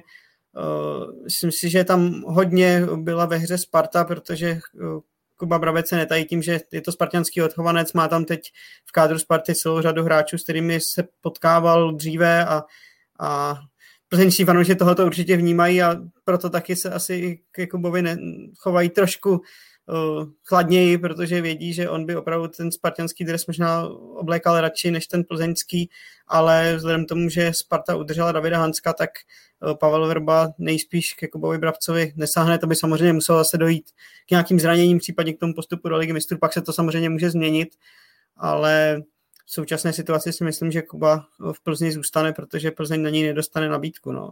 V téhle situaci, ale zase jo, může za, za měsíc může být ještě něco, může to být úplně jiné a, a to přestupové okno ještě nějakou dobu potrvá, takže, takže myslím, že pro obě strany by asi bylo lepší, kdyby ta nabídka na Kubu adekvátní přišla, by třeba i ze zahraničí, protože on by si zahraničí ještě rád vyzkoušel, ale to se potřebuje ukázat, takže on v rámci svého jména tak potřebuje hrát v Plzni dobře, což se samozřejmě hodí i Viktor, takže nehrozí to, že by on to nějak sabotoval nebo podobně, ale musí ty výkony samozřejmě zlepšit oproti té minulé sezóně, kde právě ten začátek sezóny, který byl pro Viktorku důležitý a kdy nezvládla evropské poháry, tak jemu to hodně nevyšlo, ty zápasy nebyly ve formě a, a pak se to s ním dost vezlo prakticky celou tu sezonu. Z pohledu výše řečeného, jaké umístění v první lize byste po konci sezóny Plzni přisoudili, kluci? Taková ta otázka, kterou jsem si odklikl první, jo, to, to, to jsem vyhrál, ale... Čtvrtý. Jo, Karel byl im... Já si taky myslím, že čtvrtý. ne, tak abych nebyl stejný, ale... Plzeň bude čas ztrácet čas. Tak, ale třetí, Plzeň bude třetí.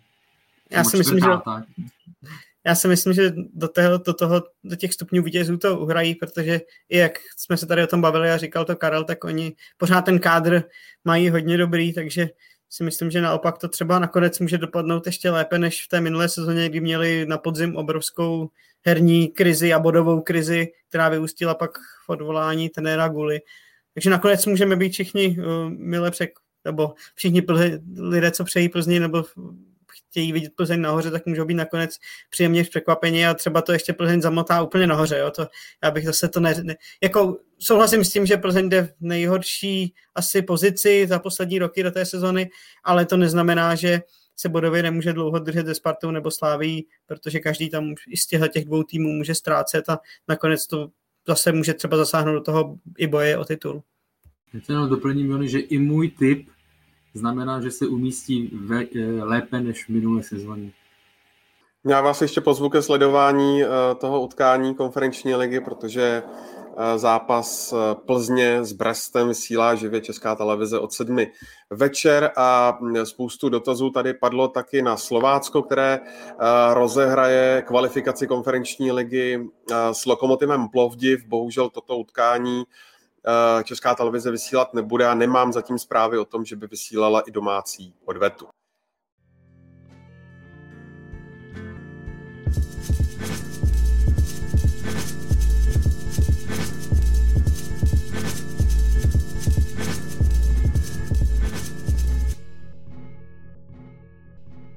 My si teď dáme mm, takové, řekněme, předsezónní preview, samozřejmě během, během ligy se budeme jednotlivým týmům věnovat podrobněji, ale teď to probereme uh, letem světem, řekněme.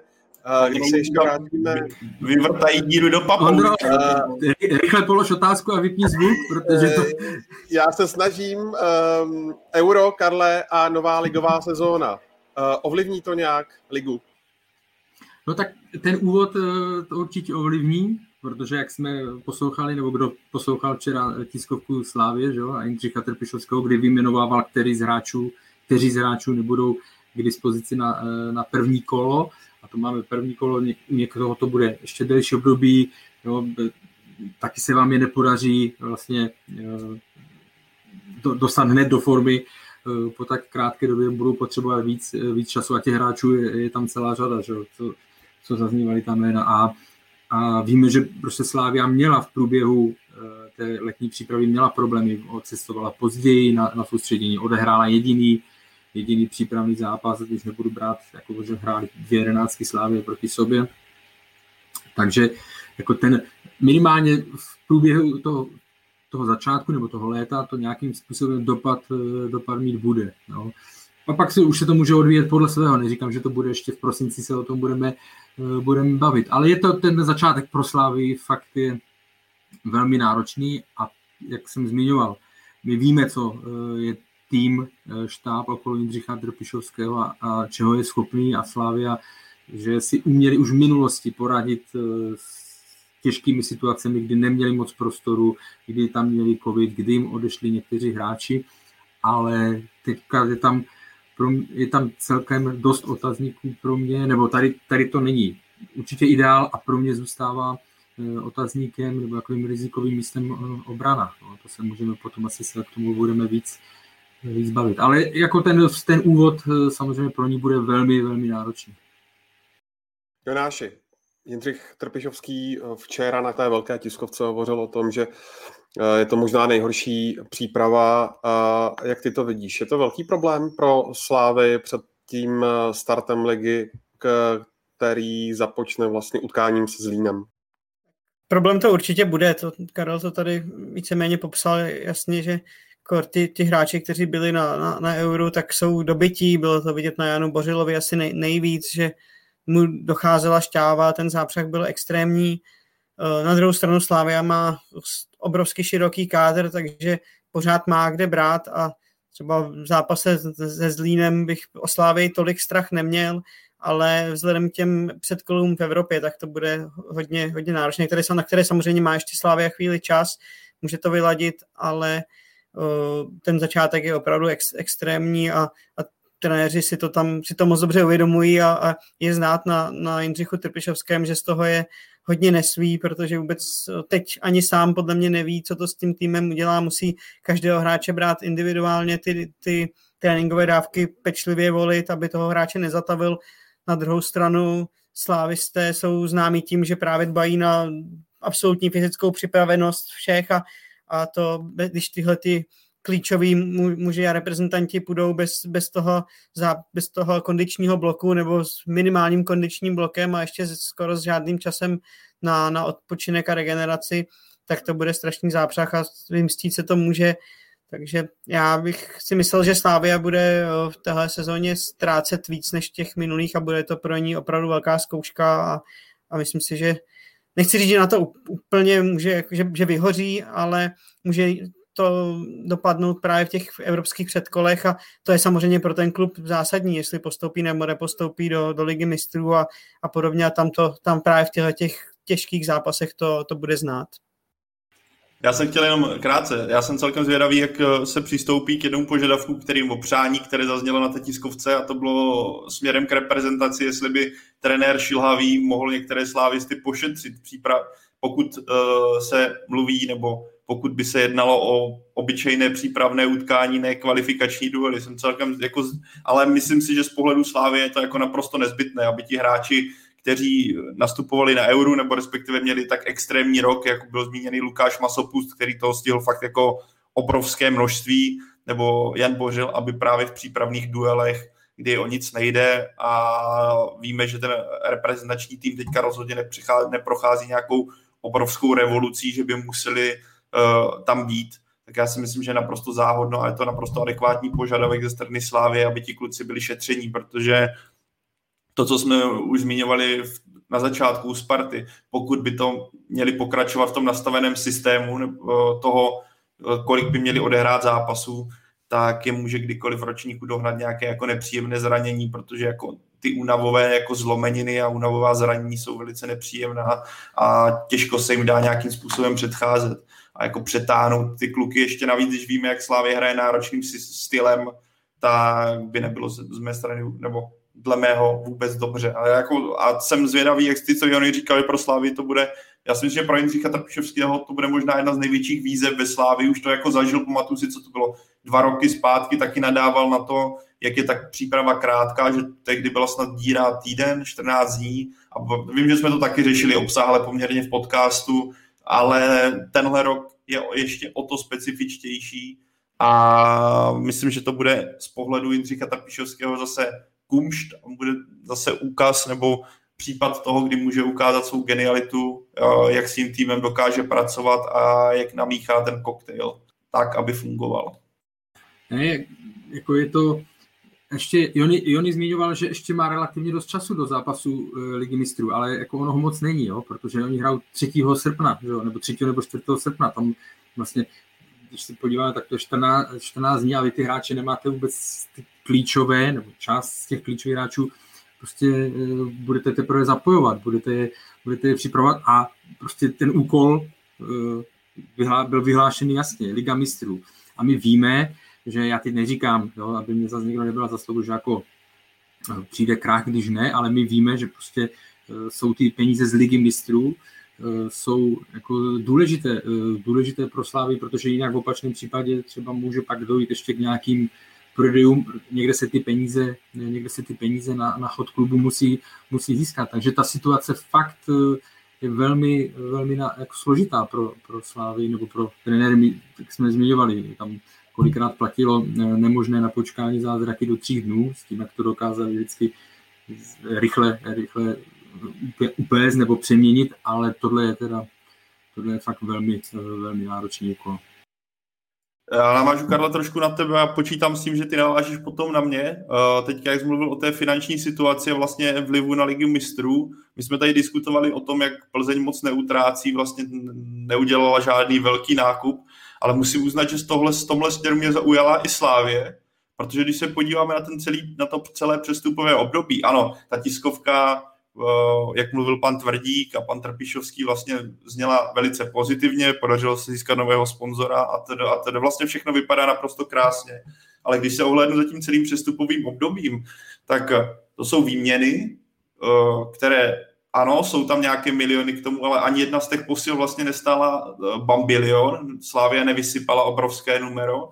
To samé platí o Krmenčíkovi nebo Michalu Krmenčíkovi, který si dotahuje asi ten přestup. Teďka včera to bylo 90%, nevím, kolik je to dnes, ale asi je to velice, velice blízko a to, jak to Slávě si zařídila, je podle mě velice povedený tah. To, že za něj zaplatí, nebo je tam povinná obce, nebo by ho koupila jen za předpokladu ligy mistrů, ale zároveň mě to taky trošku evokuje, že Slávě teďka hold má trošku hlouběji do kapsy, protože 65 milionů je hodně, ale vidíme, že Sparta to dokázala vysypat a Slávě toho nebyla, není, není schopná, nebo respektive viděli jsme to i u případu Siniana. Já si myslím, že Slávě extrémně potřebovala stopera co nejdřív a nakonec to končí až na třetí volbě švédského kapitána do 21 let, který ale hrál druhou, druhou ligu.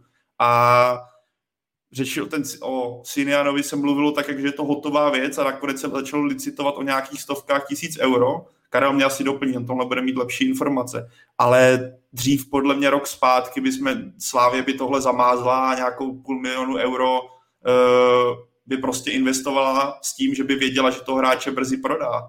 Ale na mě to působí tak, že i Slávě, na Slávě teďka dopadlo, že ta, ty finance na tom nejsou tak dobře a že ten tým už není jako tak extrémně silný, co se nákupu týče. Ale to je jenom jako můj pocit. Ne, já nevidím na kredit na bankovní účty Slávě, ale když se na to celý období podívám a jak Slávě většinou dobře reagovala, tak třeba případ stoper mě přijde z její strany až ne, překvapivě nezvládnutý, že je tisková konference pár dní před začátkem ligy a teprve představíte stopera, který nakonec se ukáže jako třetí volba. Přijde mi tohle jako dost zvláštní a takový jako zdvižený prst v tom smyslu, že kdyby se nepostoupilo do ligy mistrů, jak jsi to zmínil ty, co by se dělo. Asi jako by to nenastala žádná apokalypsa, o to se nebojím. Ale evokuje mi to, ta, že ta síla už tam taková není ekonomická.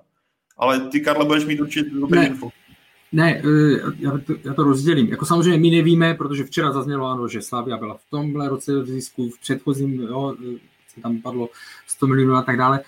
Nevím, jaká je situace v zákulisí, v zákulisí občas člověk jako uh, zaslechne, zaslechne, že některé věci tam uh, úplně nejsou tak růžové, jak vypadají na venek, jo? ale to, to, co, když jsem zmiňoval v těch předchozích odpovědích, těch, uh, ty otázníky, které tam mám, tak Pavel ty teďka zmínil, pro mě jsou tam fakt varovné signály. A ten hlavní, ten hlavní, je ta, je ta, je ta stoperská záležitost tam, jo? protože ano, třetí volba, to je, to je špatně. Včera se mě na to někdo ptal vlastně na, na Twitteru, proč nedopadl ten Sinian. Z toho, co jsem slyšel já, tak ano, byl tam rozdíl, byl tam rozdíl ve finančních, ve finančních požadavcích klubu a co byla ochotná na Slávia. Myslím, že to nebylo v řádech stovek, ale že se to týkalo tak 600, 700, aspoň z toho, co jsem slyšel, Eh, já 700 tisíc eh, eur, ale prostě vidíme, že Slávia jde do boje o ligu mistrů. Eh, s Davidem Zimou, Ondřej Kudela nebude k dispozici, vlastně David Hovorka není, že jo, a ještě není a máme tam tím pádem Tarase Kačarabu, o kterém vlastně se v průběhu té sezony nemluvilo o tom, že by asi měl zůstat, že jo, a najednou bylo známeno, že je prodloužená, že je prodloužená obce.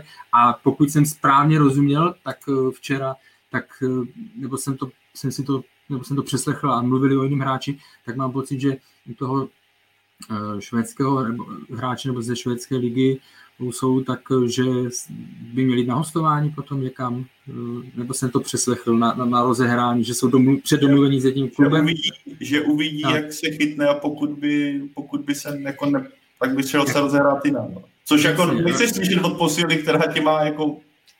A, a zase víme, jako, že co Slávia umí s novými hráči, ne se všemi se to podaří, ale co prostě jako obecně umí, ale na druhou stranu je to hráč, který psal jsem kamarádovi včera do, eh, do Švédska, že ano, eh, jakože když jsem mu to napsal, tak ho to překvapilo, protože eh, jako v Hakenu vlastně toho moc, toho moc neodehrál a v té minulé sezóně odehrál, zlepšoval se, šel, šel nahoru, ale musíme brát, že to je druhá, druhá švédská liga a ten skok, ten skok je obrovský. Takže ta pozice, ta situace na těch stoperech a to, že se teda nepodařilo sehnat první dvě, první dvě varianty je alarmující z mého pohledu, No, tak a Liga mistrů nebo boj o Ligu mistrů je, je, je za dveřmi, takže to jsou pro mě takové ty, eh, řekněme, varovné signály, které, které vycházejí. No.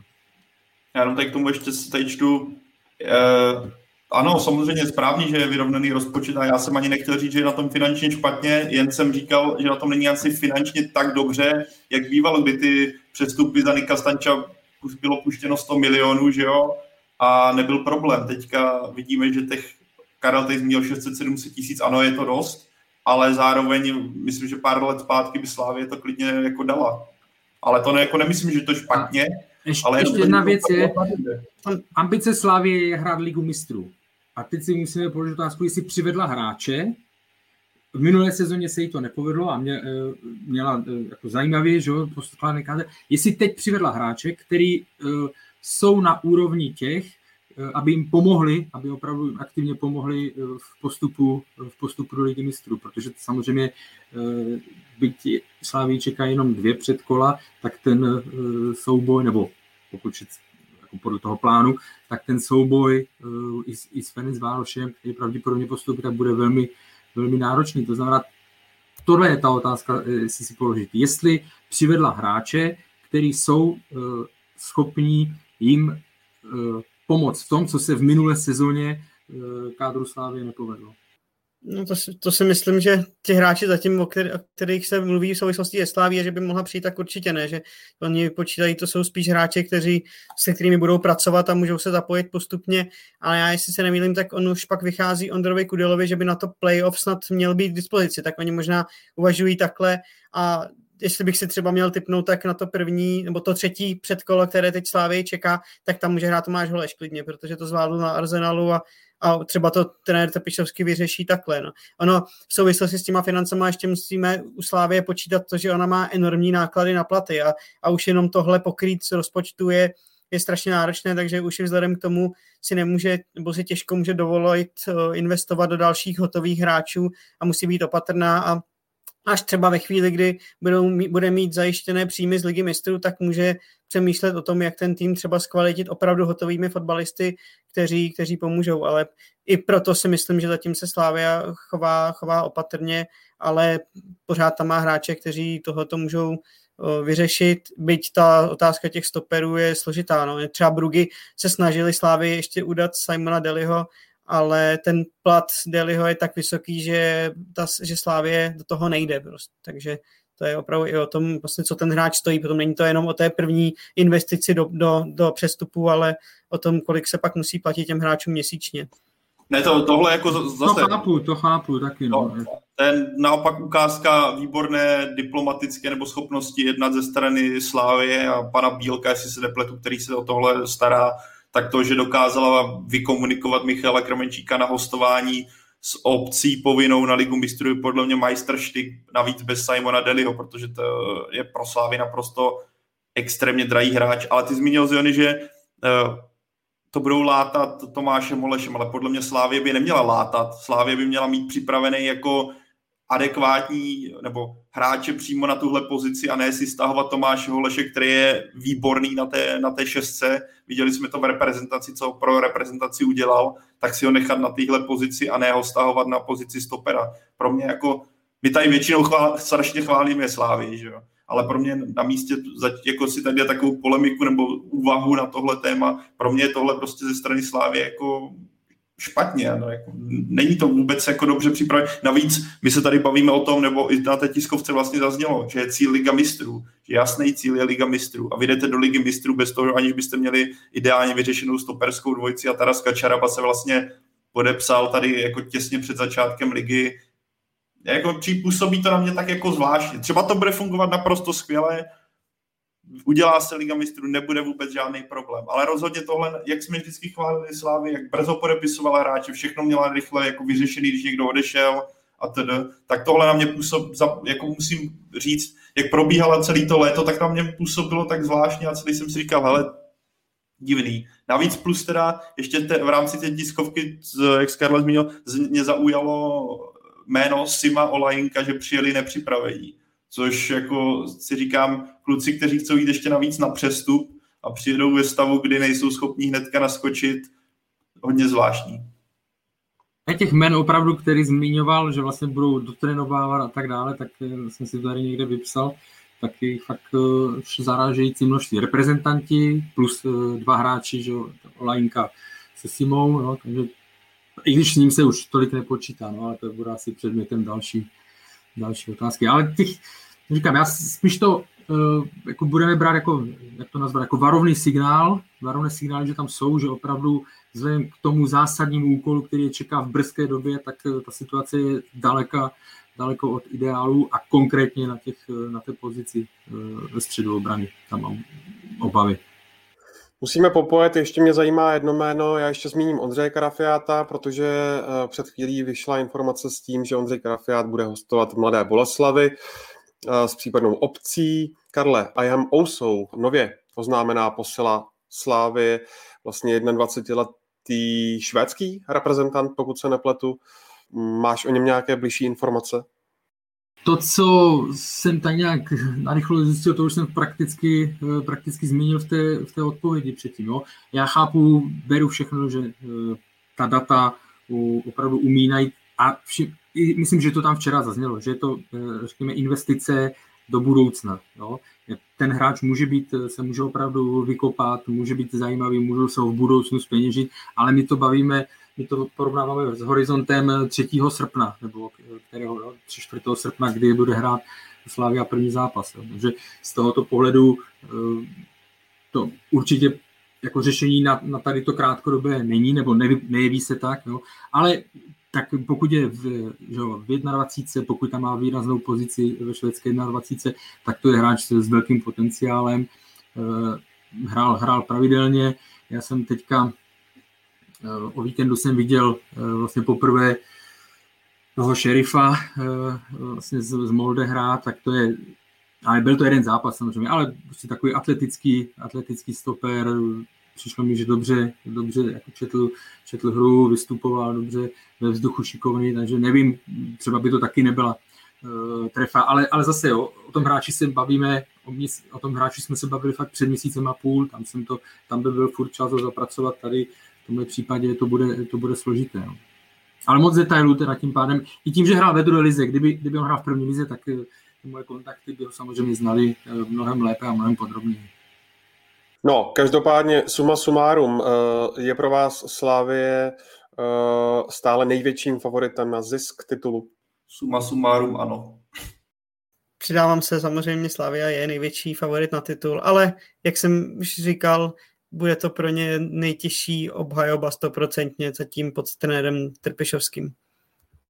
Je největším favoritem, ale ten rozdíl ve vnímání prostě jako vzhledem k té Spartě, tak se v mých očích eh, se snížil. No. Že už to tak nevidím tak, tak jednoznačně. Pojďme na Jablonec. Ten, eh, když byste měli zhodnotit eh, ten jeho spíše nepohyb v kádru, jak eh, zmiňuje třeba i Martin Hrbáček, protože z Jablonce vlastně do Slávy odešel Ivan Šranc, útočník, tak je pro vás Jablonec vedený Petrem Radou hlavním aspirantem na to, že bude prohánět jak Spartu, tak Slávy, možná i Plzeň? Tak já jsem dal Plzeň v tom typu vlastně na třetí místo, takže spíš z mýho úhlu pohledu bych řekl, že musí prohránět Spartu a Slávy Plzeň, ale Jablonec, eh, jsme se tady bavili podle mě na konci sezóny, že bude hodně záležet, eh, jaký hráči odejdou a jaký hráči zůstanou. A v tomhle směru Slávě udělal, Slávě, Jablonec udělal naprosto klíčový zisk a to je Jaroslav Zelený, který byl řekl bych, základním stavebním kamenem té sestavy a funkčnosti celé defenzivy. Takže v tomhle směru Jablonec výborný tah. Ano, přišlo Ivana Šrance, ale dokázal tím pádem získat Jaroslava Zeleného a přivedl si Tomáše Malinského. Ty zmínil jsi o nějakém nepohybu. On zase tak jako ne, nebyl úplně nepohyb. Přišel že jo, Jaroslav, nebo Jaroslav Zelený zůstal, přišel Tomáš Malinský, přišel Antonín Dvaníček a ještě přišel Surzin, že jo, z Pardubic, který vystuží jako kraje obrany, takže jako podle mě Jablonec v tomhle směru zůstal jako konzistentní a má pořád sílu navázat, nebo v mých očích má sílu navázat na to, co bylo v loňské sezóně. Ano, bude znát, že chybí Ivan Šranc a ano, jestli jsme se bavili u Slávě o tom, že vidíme jako potenciální problém ve stoperech, nebo respektive situaci, která teďka je, tak Jablonec má podle mě problém v útočníkovi, kdy je tam jenom Michal Doležal, Martin Doležal, pytle, zase tohle prostě, já jsem v pytli, hele, tohle jméno. Martin, že? Martin. Pan, pan Doležal. To je pan Doležal, ale tohle je prostě, tohle je zlo vždycky, pardon. Ale není tam alternativa, že když Martin Doležal vypadne formou, nebo co se mu stalo na podzim loňského roku, nebo na začátku sezóny, tak Jablonec v tomhle směru nemá alternativu navíc teďka bez Ivana Šrance. Já jsem, takže jsem zvědavý, jestli Jablonec třeba ještě nebude čekat, co se odehraje ve Spartě nebo ve Slávi, co se týče útočníků a pořád vidím jako jistou problém pro Jablonec šíří kádru, kdy se nepodařilo získat třetího stopera, mluvilo se o Marku Suchem, ale to přeplatila Boleslav, nedošel ani nikdo další a úplně tam není alternativa pro nějakou jako ztrátu třeba Jaroslava Zeleného. Ale jinak, když se na ten kádr podívám, tak pro mě je to jako tým, který by měl zase útočit na top 4, navíc s Petrem Maradou v čele. Takže nebyly tam velké ztráty, naopak ten tým se drží. Jenom v rychlosti eh, vlastně Jablonci se splnil sen, eh, nebo trenéru Radovi, po kterém tolik toužil, že jo. Prostě vždycky jsme řešili, že má komplet nový kádr pomalu eh, mezi sezonama, takže teď tolik změn dělat nemusí. S tím zástupem v obraně, já si myslím, že se teoreticky může stáhnout Kubista, který nahrazoval Martince, když byl, když byl zraněný, takže tam teoreticky to, a s tím útokem máš, máš pravdu. Ale ten zá, jako, po, podlo, sám jsem na to zvědavý, jakým způsobem budou jak budou vypadat, protože po dlouhé době opravdu to mají, to mají eh, bez nějakých obřích změn. No a když já jsem dal, když já jsem dal na čtvrté místo Plzeň, tak bych musel dát ten Jablonec, ten Jablonec eh, na třetí, no. Protože nikoho jiného tak vysoko, tak vysoko nikoho jiného nevidím. Pro mě jako Jablonec bude, pro mě bude Jablonec čtvrtý, no. ale bude jako hodně záležet na, na Doležalovi, jestli bude jarní Doležal nebo podzimní Doležal já jenom řeknu k Jablonci taky v rychlosti spíš směrem k Evropě, že tam teda nejsem moc velkým optimistou, protože jdou na strašně těžkého soupeře, takže by, by si to třeba Petr Rada přál, aby se ukázal v Evropě, nebo pan Pelta, pro kterého to byl vždycky velký sen zahrát si s Jabloncem základní skupinu v Evropě, což se mu povedlo jednou, jenom jestli se nemýlim, tak to budou mít strašně těžké a, a samozřejmě, kdyby, kdyby postoupili, tak ještě ten kádr můžou posílit, ale jinak eh, v Lize budou určitě patřit do, ty, do, té, do té pětky, řeknu stoprocentně, protože ten kádr pořád na ligu je, je velmi silný a, a známe Petra Radu, který z těch hráčů vymačká i nemožné skoro. Jak moc velkým optimistou, Jony, si v případě eh, Evropy a Slovácka? No to bude velký, velmi zajímavé, protože Slovácko samozřejmě jde do, takové, do takovýchto bojů poprvé. Na druhou stranu tam má zase hodně zkušených hráčů, takže si myslím, že to, to první kolo můžou, můžou, nebo tohoto kolo, co je teď čeká, tak klidně můžou prolézt, byť Plovdiv je zavedený bulharský, bulharský celek, jsem na ně zvědavý, no, ale jestli jim vydrží ta euforie z toho loňského ročníku, kdy hráli skvěle, uh, líbí se mi práce trenéra Svědíka, který což je vidět na výsledcích a na tom, jak se, jak se Slovácko prezentuje, když dokázalo porazit snad všechny ty velké české týmy, takže to bude zajímavé a, a přál bych si, aby něco udělali, protože i tam je výborná podpora fanoušků, mají krásný stadion, Mně se Uherské hradiště moc líbí, když tam člověk měl možnost na nějaké zápasy jet, takže bych jim to moc přál. Stejně, tam stejně jezdíš Jony popíjet víno, tak, tak se tak jako pousmál, když mluvil o Uherském hradišti nebo Slivovi. Je, je pravda, že, že, tam ta pohostinnost je jako velmi, velmi pěkná, takže i proto jim to, jim to hodně přeju. Doplním, no, teď si, jak, jak zmínil Jony pohostinnost, tak si vzpomínám, je to jediný stadion, kde mi nějaký fanoušek, aniž bych ho o to žádal, nebo to tak mi donesl pivo, protože tam jsme seděli blízko, ty novinářské místa jsou to tak najednou přišel frajer a říká, na, tady máš pivo. A napsal mu potom pěkný článek, Karle. Já už nevím, prohráli s Plzní podle mě. No, ne, uh, pro Slovák myslím, že trenér Svědík musí být spokojený, co se stalo v létě, protože na jaře jsme tady v podcastech mluvili o tom, kdo všechno ze skádru Slovácka může zmizet zmizel vlastně z těch klíčových postav zatím, zatím, protože vidíme, že ten přestupový trh se ještě může jako klidně rozjet do daleko větších obrátek, ale zmizel jen Jan Kliment. Naopak se povedlo přivést podle mě velice dobré, dobré posily. Za prvé jeden velké bolístka pro trenéra Svědíka. Vždycky, když jsme viděli, jak on mluví o brankářích, tak z toho byl hodně, hodně nešťastný. Já myslím, že se v televizi hodně držel aby je tam všechny neposlal někam, protože ať už to byl Fajza nebo ne, tak ten z toho byl to, já si do dneška si pamatuju jednu otázku, nevím, jestli to bylo na čete nebo na autu, kdy se mu redaktor řekl, no ale brankář, s brankářem můžete být konečně spokojeni a říkal, no tak já to vidím trošku jinak a bylo vidět, jak by byl hodně, hodně kritický. Myslím, že příchod Filipa Nguyena je jako pro Slovácko obrovská výhra, získávají jistotu na, do, do branky. Navíc Daniel Holzer s Ondřejem Šašinkou si myslím, že v baníku strádali a tady tohle může jenom jedině nakopnout. Takže oni už, řekl bych, padli hodně hluboko a tohle pro ně může být odrazový můstek navíc pod takovým psem v úvozovkách, myslím to zle, ale tvrdý, jako, jako myslím, jak se to říká, jsem na vás pes, něco takového. Já to asi vyzdělo v tom úhlu pohledu špatně, ale rozhodně tvrdým trenérem, jako je Martin Svědík, i když třeba jsem na Ondřej Šašinku jsem zvědavý, protože viděli jsme v baníku, že on jako čistě hrot není, nebo jako nesedí mu to.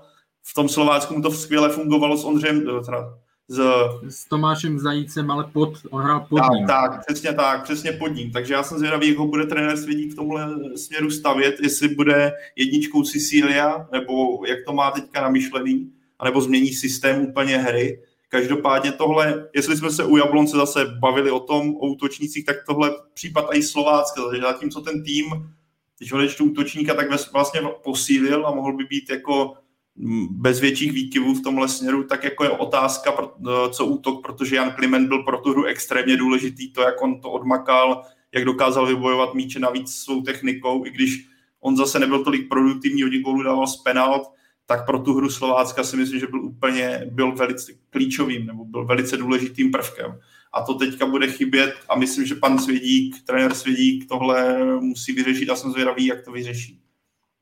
Kdybyste měli kluci vypíchnout eh, týmy, které nejvíce překvapí, nejvíce sklamou a jaké dva týmy se stoupí? Jaké by to byly? Ty brdio. Oni budou se stupovat jeden a dva do toho, ne? Dva jdou do, do baráže, že?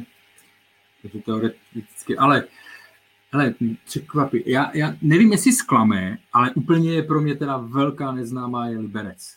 Jo, protože oni přišli o hodně hráčů, hodně klíčových hráčů, Pešek, Moskera, Sadílek.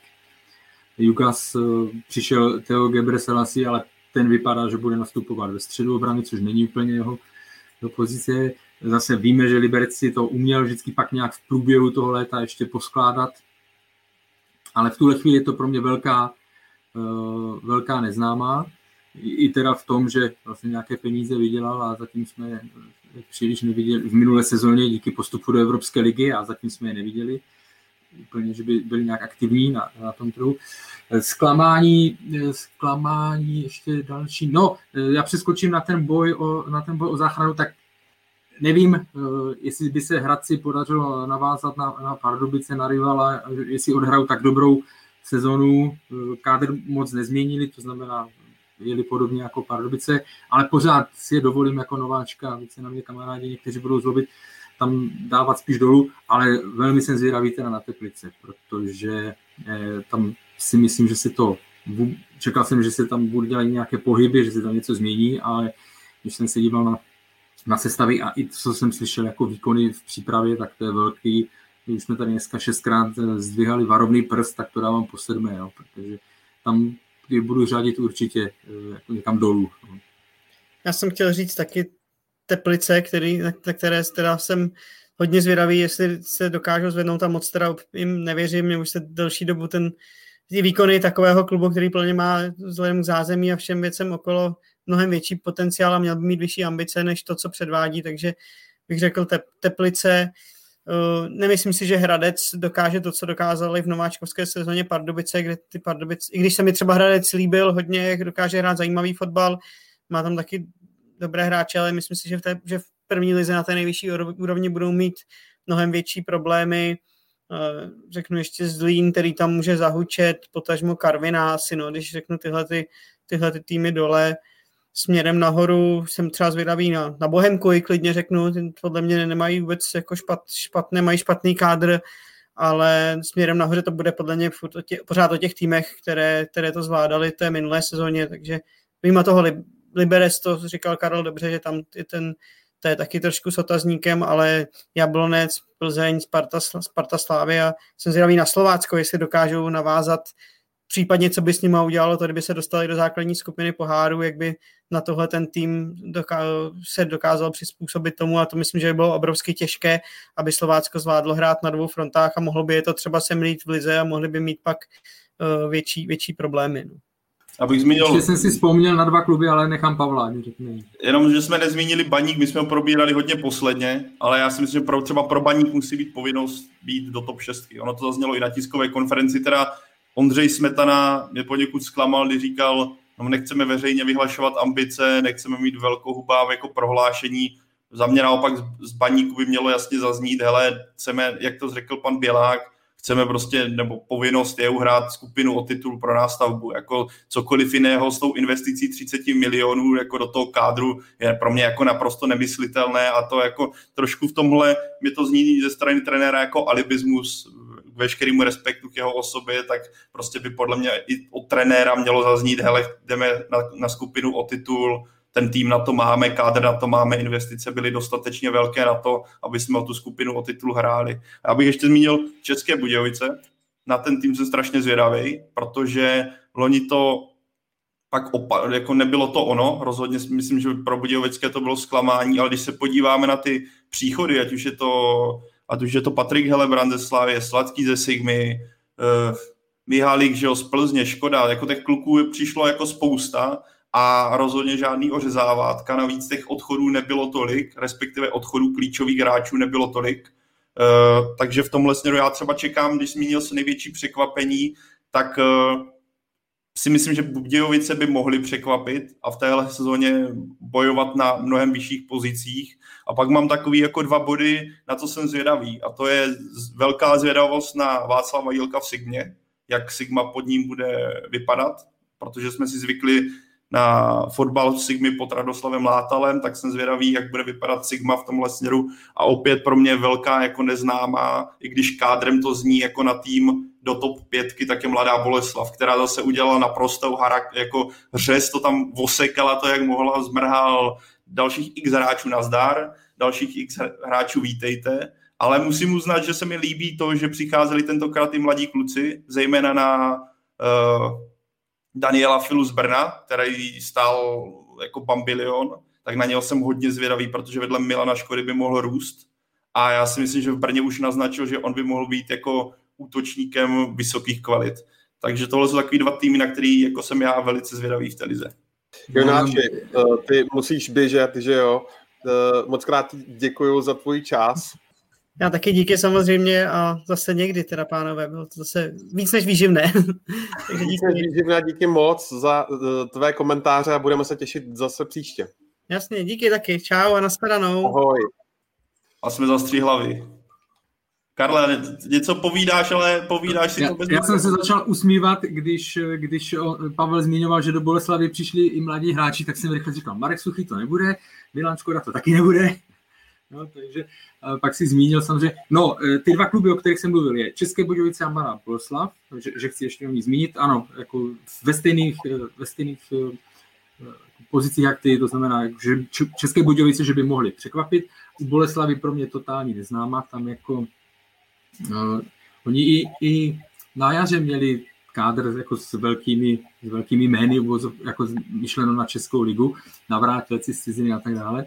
Takže, ale jako pokud, eh, pokud to trenér Realim nedotáhne tady ten tým eh, do první osmičky minimálně, nebo nevím, jak jsou jejich velké ambice, tak to bude podle mě velké zklamání. No a co se týká baníku, já ještě dokážu pochopit, že trenér Smetana nechtěl mít veliké, velikářské prohlášení, protože je nový pořád v té branži a mohlo by se mu to mohlo by se mu to jako vymstít a tak dále, je opatrnější, to chápu, ale pro mě je baník teda velkou, velkou neznámou a já jsem zvědavý, jak, jak mu to půjde a sám jsem zvědavý, když budeme se bavit po nějakém sedmém kole, eh, jak na tom, eh, jak na tom baník bude. Jo? Já, kdybych měl říct, jestli jsem eh, optimističtější nebo pesimističtější, tak ten můj výhled zatím v tuhle fázi je takový spíš eh, mírně pesimistický. Sám jsem na to zvědavý, jakým způsobem, ale to, co tam zaznělo, jako udělali posily, posilovali jako jední z nejvíc, nebo investovali, eh, takže myslím si, že eh,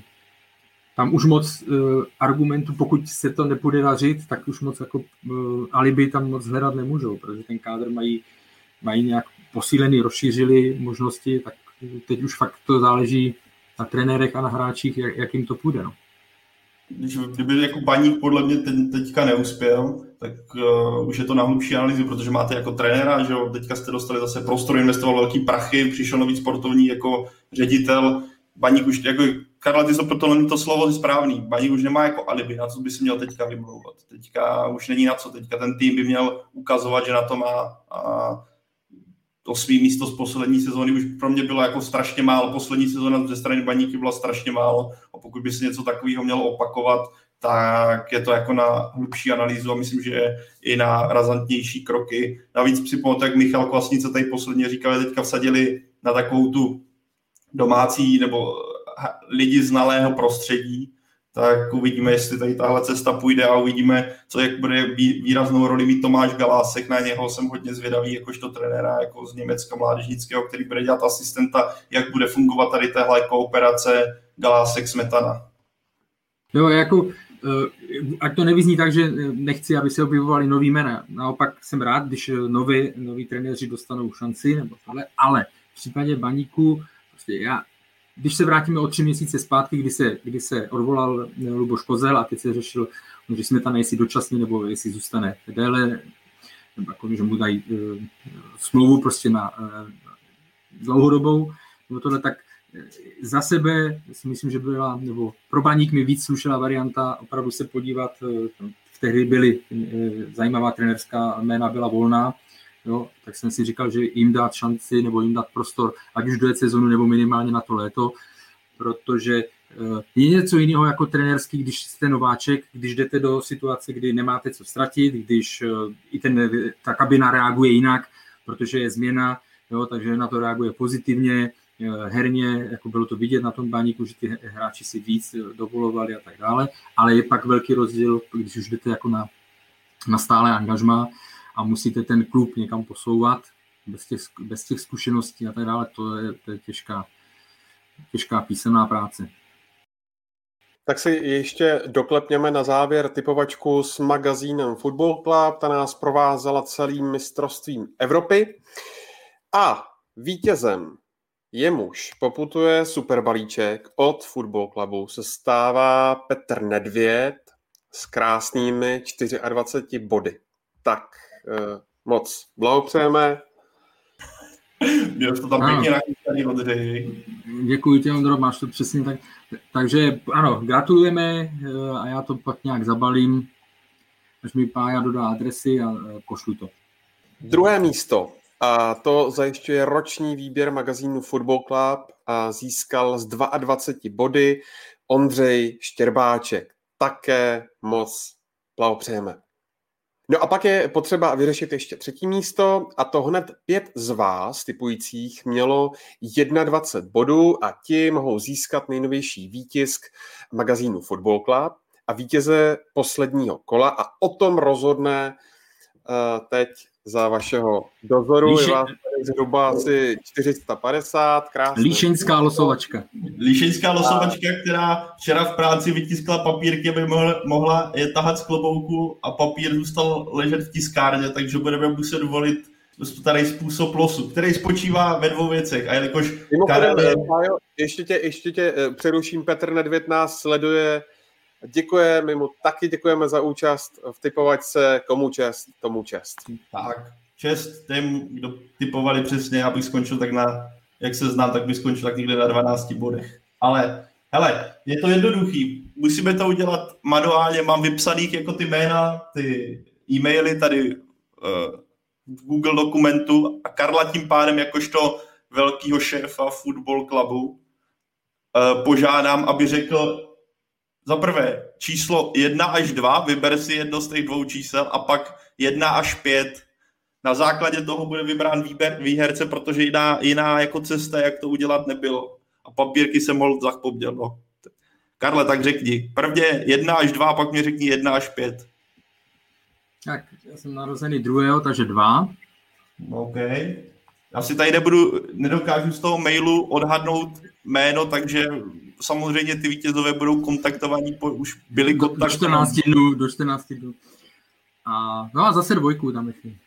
No ok. Tak tím pádem ale můžu říct, že vyhrál člověk s jménem Domul a Adam Neje. Tihle získávají nejnovější vítězk Football Clubu a bude jim posláno tak. A tady někdo, Někdo píše, proč nedáte generátor náhodných čísel. Karel je generátor náhodných čísel. Vytvořil dvě náhodné dvojky a je to. Nic nebylo domluvený. Tak toho. No, já, to, já to potvrzuju jako státní notář. Je to tak. Tak.